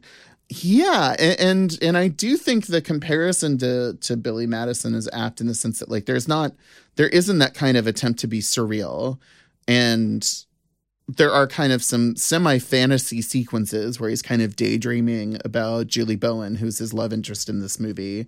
Um, but those are over so quickly and they don't really figure into the plot in any direct way. Um, I object to the word interest. I don't think this movie has enough interest in Julie Bowen. yeah, this movie is a very it's a romantic dispassionate attachment. Yeah. yeah, and again, it's like it doesn't even have the fig leaf of kind of even pretending to be a romantic comedy. I feel like if anything, the stuff I got the most real chuckles out of was the super tall guy who had the guns don't kill people I do shirt. And the fact that Shooter McGavin has to hit a shot off of this guy's foot Mhm. and the guy ends up beating the shit out of him. Like that to me was one of the only kind of funny, kind of golf related things in all of it. At the time, if I watched this movie and didn't know about the Bob Barker fight, like maybe I would have found that funny, but I, I knew it was coming and I just didn't. I, I think because I wasn't surprised, it like, there was there was just no comedy for it for That me. played really well at the time, I think, because it was much more unexpected at the Yeah. time. Yes, Mm-hmm. that played like gangbusters at the time. The line "The price is wrong, bitch" was like something Yeah. that I would like quote, Mm-hmm. and I'm sure you heard. Yeah, yeah that was one of the most quoted Adam Sandler lines ever. Yeah, I think that's the kind of thing that we would expect to find in a lot of comedies, but like at the time it was pretty shocking and funny. So that was like when I think of this movie, I always think of Bob Barker first. yeah, And me too. let's talk more about Julie Bowen because I know that we kind of want to. Julie Bowen plays the director of public relations for the tour, which is already Yeah. not a sexy role, not a funny role. She's 25 while filming this, looks 45. Hot PR action. Hot in the context of 96, now very much not. Very much wearing Hillary Clinton esque pantsuits and Yeah. just like very 90s, like, Her hair is very Princess Diana. yeah. It is so like spot on early 90s demure woman, professionalized woman. Well, this is 96. It is, but I'm saying the fashion Got is very, very early 90s and very like Murphy Brown. Mm, that's right. She looks like You know, Corky. shoulder pads, like very deliberately masculinized features. Yeah, she wears one cute outfit, like a cute dress or something in this, and I and it was like a shock because the rest of the movie she's wearing like these matronly conservative looks. And I guess okay, maybe that's the character, but like again, why are you with Adam Sandler's character? There's no reason. Oh my god, power failure.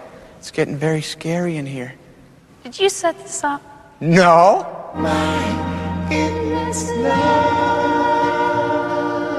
I thought we were going to be just friends. What? Friends listen to Endless Love in the Dark?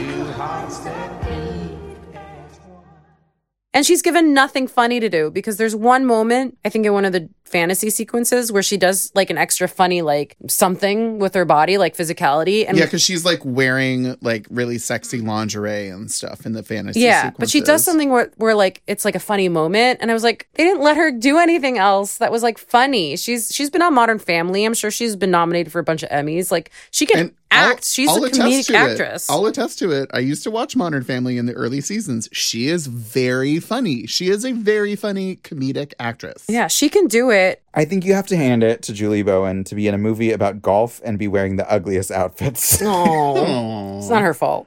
No, it's not her fault. Yeah, it is sad. I don't think she has a single funny line in this movie. Like she's supposed to be the voice of reason, and basically like every scene that she's in is the same beat where she's just like, "Okay, you can't hit anyone, okay?" Like and Mhm. she's like exposition machine telling him like how the rules of the tournament work and it's just like you Yeah. couldn't find any way to make that funny. She's an she's an exposition machine, a fuddy duddy, and also a sexual interest. Yeah. Like it it's incoherent. It's totally incoherent from the start. It's Again, lazy writing. Makes yeah. no sense. Why she'd be into him makes no sense. Is this movie supposed to be like some people's favorite Sandler movie? Like, Yes, absolutely. People are very Oh, yeah. into this movie. Oh, really? Yes. I mean, I think it's mostly nostalgia. Mm-hmm. I- Yeah. I think Christopher McDonald is good in this. Like, he's often playing these smarmy, douchebag, jackass characters, and he's very good at that. Like with Rob Lowe, I think he is at least these movies know how to cast their assholes. Like I I do think he's genuinely great in this. And Shooter McGavin was probably my favorite character of this movie like when I was a kid and definitely is involved in my favorite moments now at least. He is so wonderfully smarmy. And Carl Weathers is fun. The fake hand jokes are That- amusing. That hand is is not right. That hand is not. That's and why it's funny. I do I know, think I it is. know. I do think it is funny. I do think it's one of the undeniably funny things in this movie. And yeah, I mean, like Carl Weathers has since weirdly enjoyed a renaissance thanks to his role on Arrested Development. But I, I think this movie was kind of the start of him leaning into comedy. And I do think he does a very good job at the, the very limited role that he has. His character felt like he should have been in a Farrelly Brothers movie. I totally agree. I totally like. He feels like he's in like Kingpin or something. hmm Yeah. Absolutely. Yeah, for as like Billy Madison was not written exceptionally well, but it felt like it had sort of a control over its whole thing. And this feels very kind of like throwing spaghetti at the wall, and like some of it sticks, but like in general, it's like a very flimsy frame to hang a comedy on. And there's just like there's not enough to the characters, there's not enough to the story to like get away with like the wackiness of of the plot. Let's move on to The Wedding Singer. Hey, you're late. I'm sorry. I just couldn't do it. Well, if you need some more time, I guess I can wait. Oh, I don't need more time, Robbie. I don't ever want to marry you. Geez, you know, that information might have been a little more useful to me yesterday. I've been talking to my friends the last couple of days, All right, here it comes. and I think I figured out what's been bothering me. I'm not in love with Robbie now. I'm in love with Robbie six years ago. Robbie, the lead singer of Final Warning. When I used to come and watch you from the front row in your spandex pants, your silk shirt unbuttoned, licking the microphone like David Lee Roth. I still got the spandex. I'll put them on right now. The point is, I woke up this morning and I realized I'm about to marry a wedding singer. I am never gonna leave Ridgefield. Why do you need to leave Ridgefield? We grew up here. All our friends are here. It's the perfect place to raise a family. Oh, yeah. Living in your sister's basement with five kids while you're off every weekend doing wedding gigs at a whopping 60 bucks a pop? Once again, things that could have been brought to my attention yesterday! The Wedding Singer was directed by Frank Coraci. He has worked with Sandler on a ton of his movies, including Click, The Waterboy, and Blended. The Wedding Singer was written by Tim Herlihy. The release date was February 13th, 1998. It stars Adam Sandler, Drew Barrymore, Christine Taylor, Matthew Glave, and Steve Buscemi. The budget was 18 million and the box office was 123 million. Wow. Actually, yeah, I did not realize it was that big of a hit. I did not know that at all. Mm-hmm. But this was the peak. I feel like he was ramping up in Billy Madison and Happy Gilmore, which I feel like were like a lot of the movies we've discussed here, like bigger hits on VHS than they were at the box office. And I think by this point, everyone had caught up with those movies and were like really eager to see more Sandler. So Herlihy got married and he decided maybe there should be more female perspective in these movies. there was also obvious chemistry between Sandler and Barrymore, and he realized that the previous movies did lack a female perspective, so they decided to add one in finally. so he listened to this podcast and then went back in time and made The Wedding Singer. Carrie Fisher, who worked as a script doctor in Hollywood, she was brought on to make the female part more balanced, and Judd Apatow and Sandler also performed uncredited rewrites on the script. Is Carrie Fisher or Judd Apatow hotter? Carrie Fisher. Carrie Fisher. Sorry, every Judd. time. Sorry, Sorry. Judd. It's going to be Space Mom. Like, Judd's going to be on the losing end of all of this. Sorry, Judd. Barrymore approached Sandler about working together on a film. She said that they were cinematic soulmates before they had even worked together. So she just felt a kinship with him. That panned out for her. Yeah. This movie had good reviews. what? Even from Ebert? nope, not from Ebert, though. he gave the film a thumbs down. God bless he was him. consistent. He wrote, One of the sad byproducts of the dumbing down of America is that we're now forced to witness the goofy plots of the 1930s played sincerely as if they were really deep. However, Kevin Thomas of the LA Times wrote in a very positive review a sparkling romantic comedy, the kind of picture that glides by so gracefully and unpretentiously that it's only upon reflection that you realize how much skill, caring, and good judgment had to have gone into its making. The Wedding Singer is about a wedding singer named The end. a wedding singer. The Wedding Singer is about a wedding singer named Robbie Hart. He is about to be married when he gets left at the altar by his bride, and he has a little bit of a breakdown. At the same time, he starts working with Drew Barrymore. The two of them have an obvious attraction to each other, but she is about to get married and she's planning her wedding to her fiance, who is kind of a distant guy. They grow closer, and you know, you you figure it out. oh, and it's in the 1980s. That's a big deal. So it's all okay. So, guys, uh, what did you think of watching The Wedding Singer?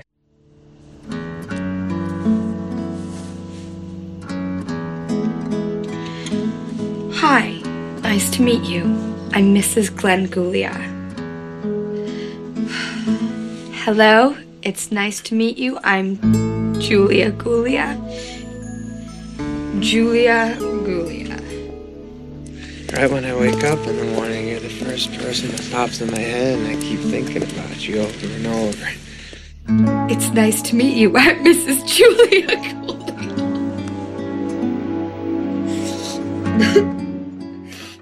of all of the movies that we're discussing in this episode, and also the other movies, the other Adam Sandler hits of the 90s that have been mentioned, this was the only one I never saw as a kid. Wow. Yeah. Wait, did you never see it before? Never saw it. You've never seen this before? Never seen this. Have you seen it before? I did not. Oh, okay. but it was conveyed to me by all friends and all involved that this was the best Adam Sandler movie. This was very much held out apart from the pack. This was a more mature, grown up Adam Sandler comedy. So I just kind of took that for granted and accepted that answer because I had long since already moved on from watching Adam Sandler things.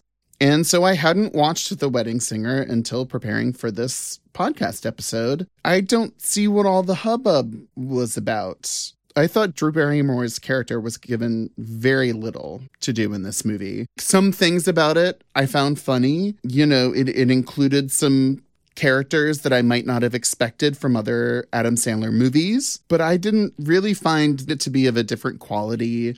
I didn't buy the romantic chemistry all that much. It's fine or whatever. They look like they're having fun, but I don't really necessarily buy them as a couple. I didn't find that much to be compelling about like a wedding singer and the job of being a wedding singer. I'm interested to hear how you two thought of this because I, I didn't think very much of it for this being my first time. I award you zero points, and may God have mercy on your soul.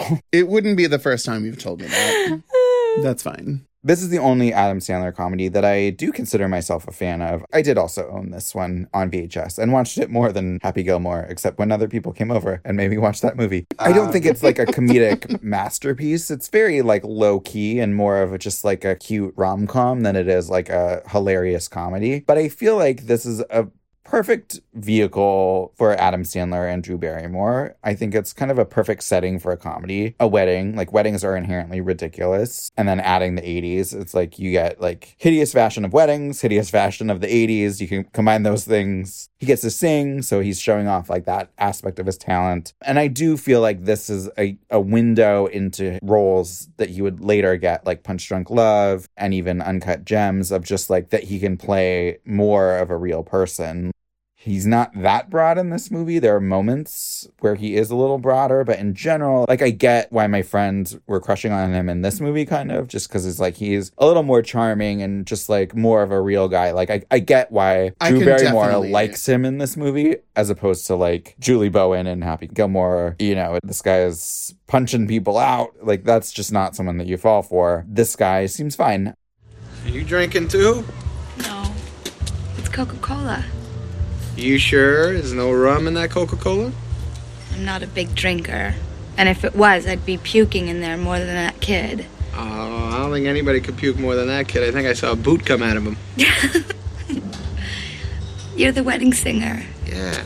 How you doing? I'm Robbie. I'm Julia. I'm actually waitressing at your wedding next week.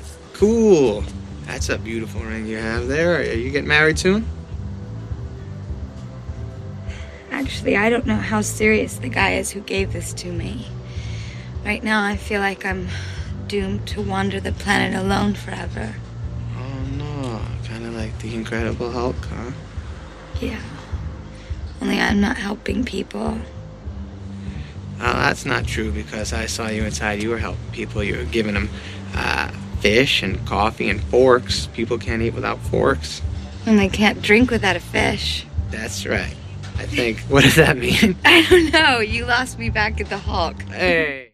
I would like to note that this takes place in 1985 and was made in 1998, which means that if it were made today, it would be a blast of the past to the year 2010. Don't you dare. Oh! and the nostalgic soundtrack would feature Katy Perry's California Girls, Kesha's TikTok, Lady Gaga's Telephone, Black Eyed Peas' I Got a Feeling, David Guetta's Sexy Bitch, and Train's Hey Soul Sister. I don't like you anymore. Please get out. I don't like myself. Please leave.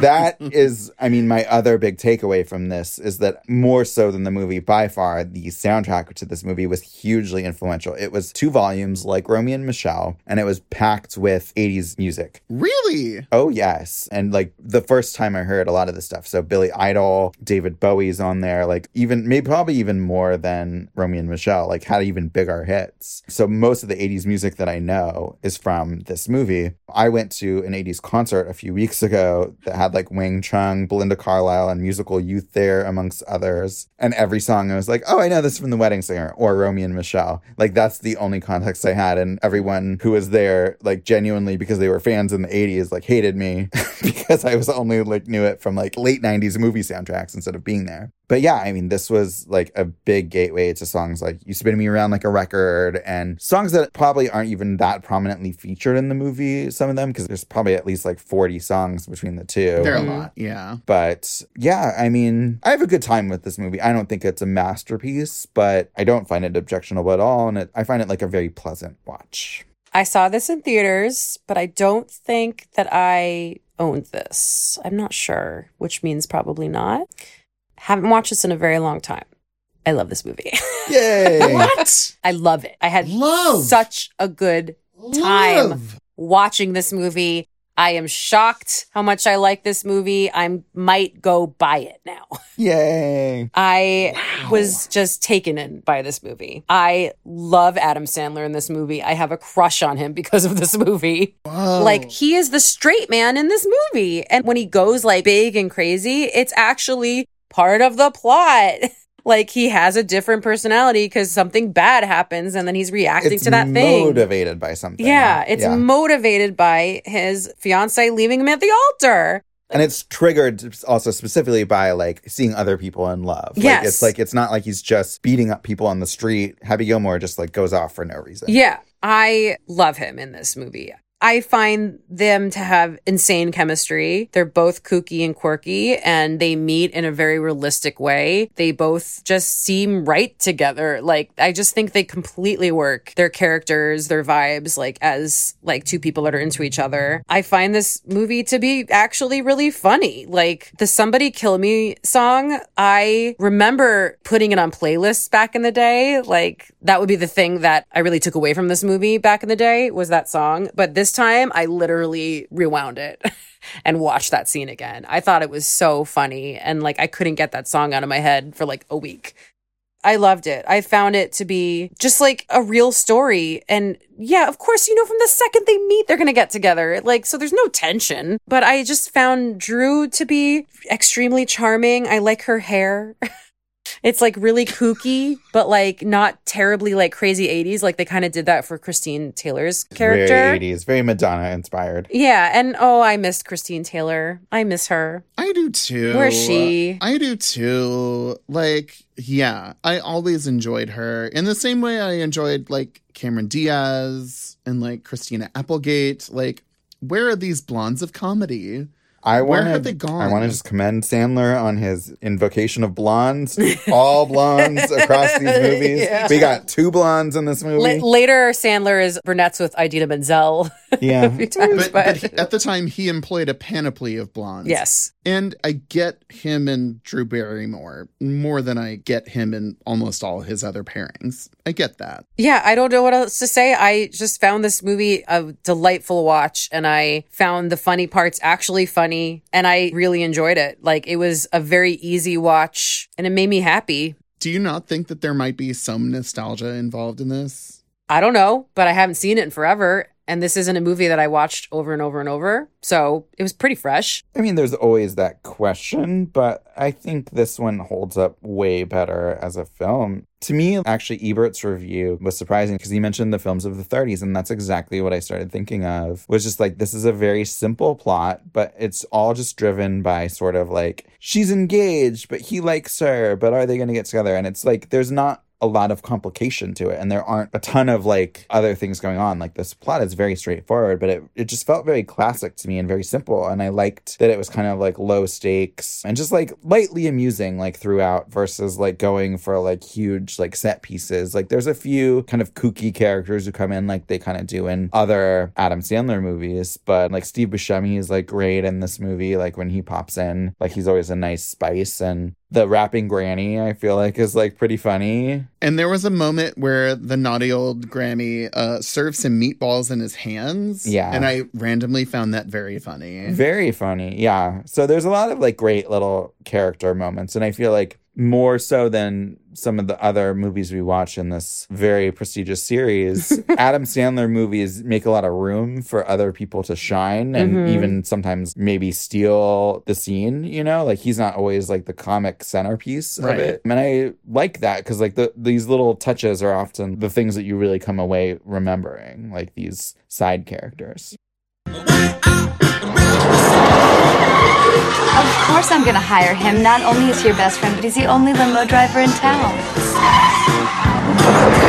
Yeah, I, I just like having fun with it. Okay. Wow. Look at him go. Better move it, man. You're not gonna make it.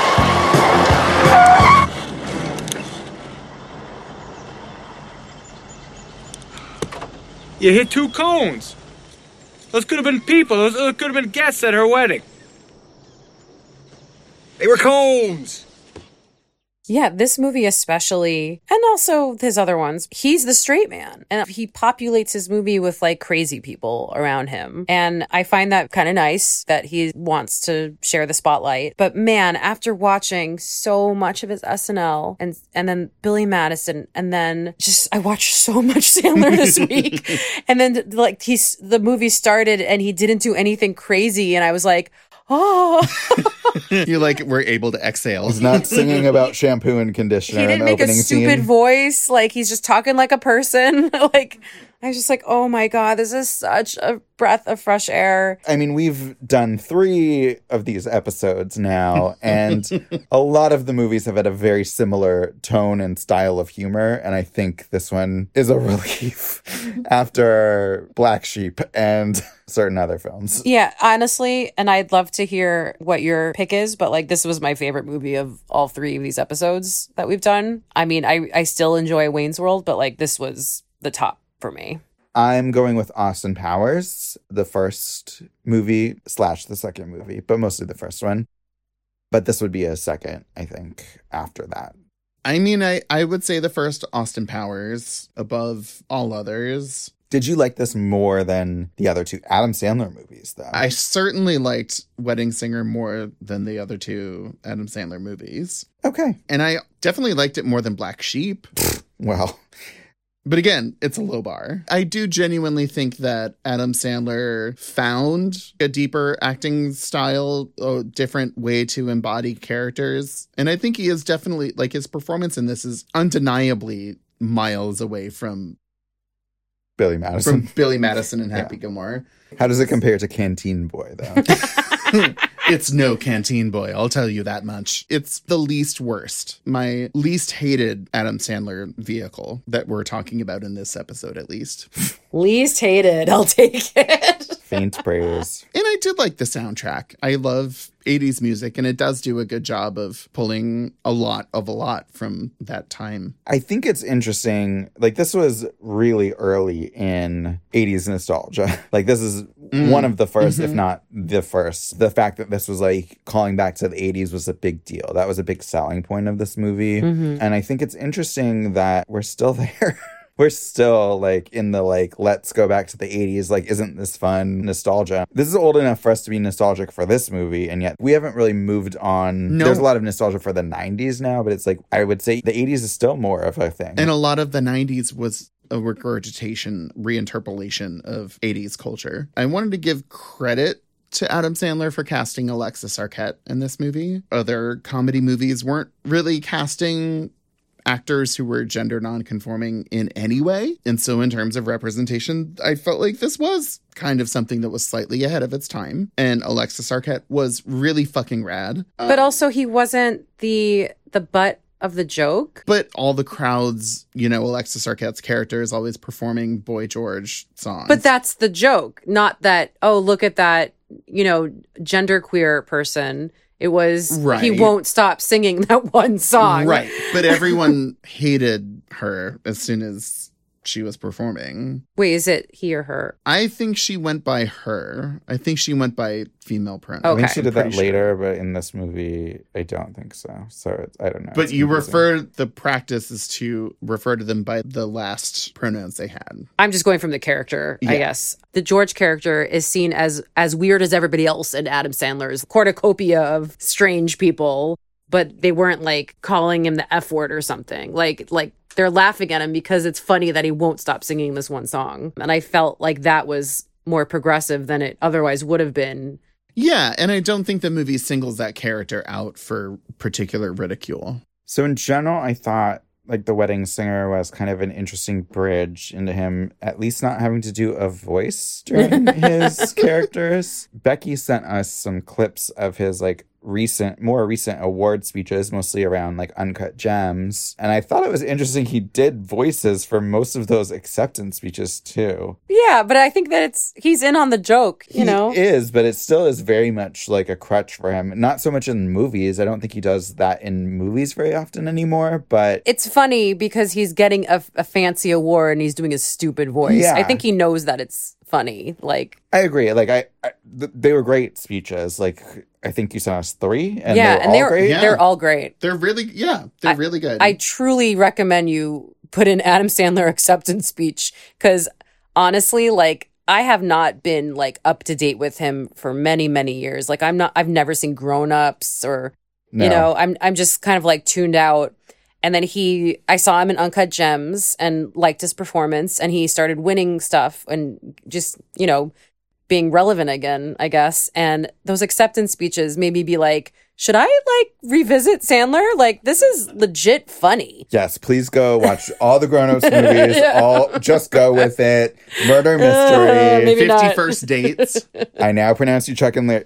You're gonna you're gonna be doing a lot of work if you really you gotta click on to click, Becky. You gotta click on click. I thought it would be interesting just to like wrap up kind of thoughts overall on like all three of these guys, since they obviously started in a very similar place in terms of SNL, that was like their big platform for getting recognition in America, but went very different places. And and I think their careers are all very different. Obviously, Chris Farley's was cut short, so we don't have all the information on on what would have happened there. But in contrast to them, I felt like Sandler's comedy doesn't seem to come so much from like a pathology. Like there's not an underlying sadness or insecurity to him, really. He seems like a well adjusted person. Like you see it in those speeches. Like he seems like a nice guy. And then obviously, like he has had a more successful dramatic career, which it feels like it could still even be ramping up a lot. Like we don't really know what he's going to do, but like he's been, he did Paul Thomas Anderson's Punch Drunk Love in like 2002, I believe it was. 2002, yeah.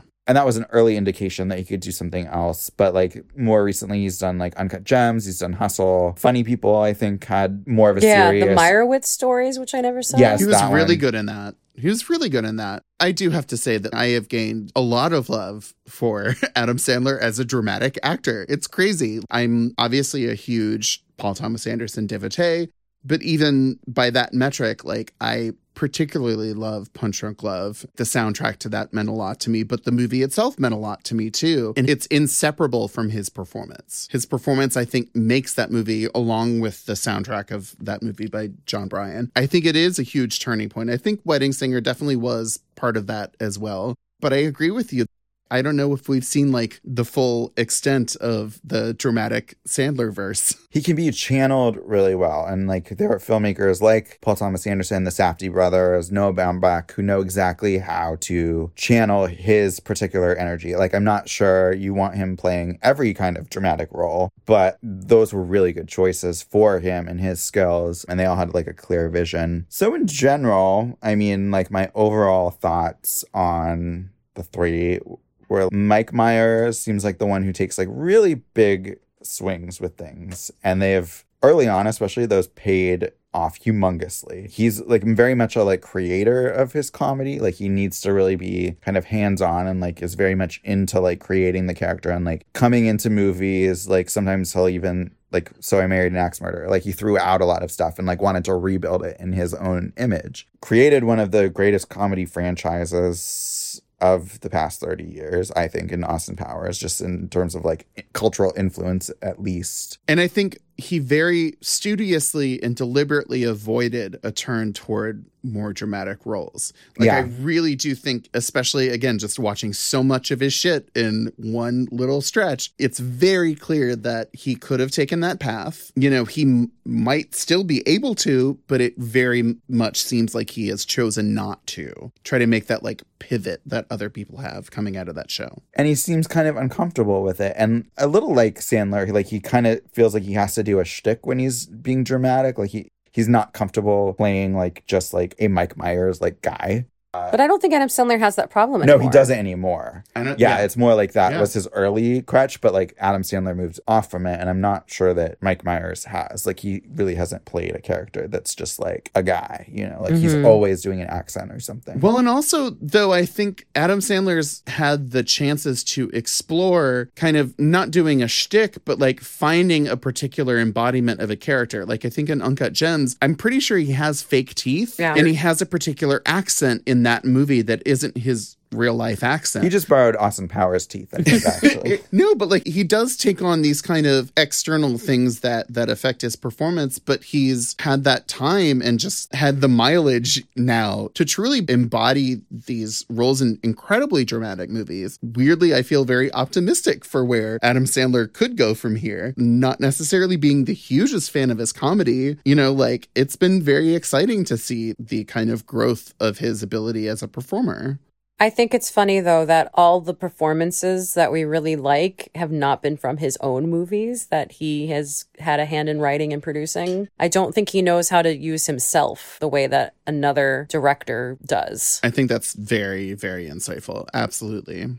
Right, yeah. He has had longevity in his career. Like unlike Mike Myers who really like had a big big 90s and then kind of downslid a lot and his later attempts have not been as successful and mostly he does cameos and stuff now. But like Mike Myers ideas are so big. Like there's a lot behind them. Like he's very conceptual in terms He of He creates whole worlds at a time. yeah, like the spoof of the 60s and spy genre, or even Wayne's World is very like meta and breaking the fourth wall. Like there was a lot of ideas put into that. And Sandler stuff, it's kind of like, oh, that idea, yeah, let's do that. Like it's very, it's like low high concept. Like it, there's kind of a high concept behind it, but it's not even that fully developed. Yeah, he sounds like a person who's more into output. Like, hey, I want to hang out with my friends. I want to give him a paycheck. You got a good idea? Let's do that idea. You know, as opposed to Mike Myers seems to be like, I need to create this like whole character and this whole world and it's my baby. And he doesn't put anything out until he's created that character, until he has built that world.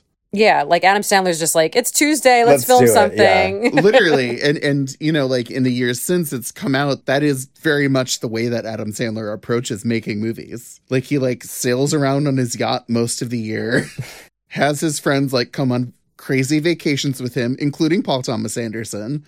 Um, but then we'll just, you know, kind of spitball and come up with like, okay, what are we gonna do next? And like on that note, it seems like he is by far the easiest person to work with of these three. he seems like a great guy. Yeah. He seems like a gr- a really great friend. Like, because yeah, he has been beyond loyal to the people he came up with. Really, hmm Yeah, I'm sure Chris Farley was difficult to work with, if only just because of like his addiction issues. Like he was particularly late in his career, like more unreliable, and also I think had a lot of insecurity and just like hadn't quite found out like what his like voice as a movie actor was even going to be. Like he was kind of not picking the best of roles. And then also just very much stretched thin by just the studio side of it all and like the business side of it all, really forcing his hand on a lot of things. Like, I don't think he ever had the time and the opportunity to really see where he could go in movies. Yeah, and then Mike Myers seems like he might be kind of difficult to work with and, and didn't necessarily make a lot of friends on the projects that he worked on. So, yeah, I, I do think that even though we obviously grouped these three guys into one bucket of the celluloid man children you know of the 90s and and their movie output like there's definitely like a through line between Wayne's World and Billy Madison and Tommy Boy they're all like slacker kind of characters juvenile like kind of goofy humor and yet their careers went in very different places and they're very different performers with very different strengths and on screen and off I think so overall, who is your MVP of these three guys, inclusive of everything that they've done? Uh, I'm strapping SNL and movie roles. This is tough because Farley wins for SNL, but not for movies. Definitely. Yeah. And I loved The Wedding Singer, but hated the other two movies. Sam, this is tough. I don't think I have an answer. You can include Uncut Gems, Punch Drunk Love, like their whole careers. No. Why not? Just MVP overall of like whose Sandler. career. Sandler. Yeah, because he's had more. He's done more than Mike Myers has and and more than Chris Farley. So, yeah. Seth. I have to split the hair. Okay. So, like, for me, it's Farley for SNL and Mike Myers for movies. But what if you had to choose like overall? If Just- I, if I had to choose just one, it's Mike Myers. Okay. On the strength of both movies and SNL. I mean, I definitely clearly liked more Mike Myers characters than you two did, you know, but again, just on the strength of the movies, Mike Myers created two or three very, very successful film franchises that are still known to this day. And Adam Sandler is like became a theatrical juggernaut, which is crazy to me. But again, he didn't stand out enough in these movies or on SNL to really edge either of the other two out. Black Sheep, I think, is the worst movie we've ever covered on this podcast. I just have to say that before we end this. I think it's up there or down there, I guess. It's a real black mark. Anyway, for me, it is Mike Myers, but it almost was a little tempting to choose Sandler because I feel like Sandler's kind of, in a weird way, still on the rise. Like he could do anything, could be in more great. I loved Uncut Gems, so he could be in something like that again. It doesn't seem super likely that Mike Myers will like pop back like he could, but it feels like he's kind of cool with like what he did and he's easing off of it. So he peaked early and and hasn't done anything in the last 20 years. Sandler only has gotten better with Mhm. time. Like I would not have said this even like after one punch drunk love, I was just like, okay, you, you did it once, but like whatever. Right. But he's now he's like doing it again. So I'm like, I remember okay. liking him in Spanglish, and that was like a while Oh, ago no. too. I did. Oh, come on. And that was like James L. Brooks or something. Yes. Mm-hmm. What? I liked it. I haven't seen it since, but I remember liking him in it. Yeah, that was more snobbery against James L. Brooks than anything else. I think he was good in it from what I remember. I would need to watch it again to see how the film holds up. Yeah, I don't but- know if it, the film holds up. yeah, I'm gonna go with Mike Myers overall, just because I, I think he's like, especially since we're talking comedy in these movies, Sandler's comedies, with the exception of The Wedding Singer, I think have not hit the bar or have barely hit the bar. And Mike Myers, some of his stuff was like all timer stuff. And that's all the Sandman we have time to enter on this episode of When We Were Young. On our very next episode, We'll be taking a look back at the horror comedy Death Becomes Her, starring Goldie Hawn, Meryl Streep, and Bruce Willis, And Isabella Rossellini. and a big hole in someone's stomach. the When We Were Young podcast is a production of the MFP Studio Studio in Los Angeles, California. If you've enjoyed this, please subscribe to us on Apple Podcasts, Google Podcasts, or anywhere else you get your podcast product. And review and rate us five stars so more people will hear the show. You can follow us on all social medias and suggest future episodes, and you can contribute to us on Patreon at patreon.com slash when we were young so that we can continue bringing you episodes of this podcast entirely for free. I've been Seth. I have been Becky. And I'm Crazy Podcast Man. I've got opinions about 80s and 90s movies. Now give me some candy. Where You was put this? more effort into that than any. I didn't know we were all doing voices for these episodes. That was more gumption and accent than any other thing the we've Austin discussed. Powers. It's a lot easier to do an Adam Sandler than it is to do an Austin Powers. I Hope you're glad with what you've done to me. I lay in bed all day long, feeling melancholy. You left me here all alone, tears running constantly. Oh, somebody kill me, please! Somebody kill me, please!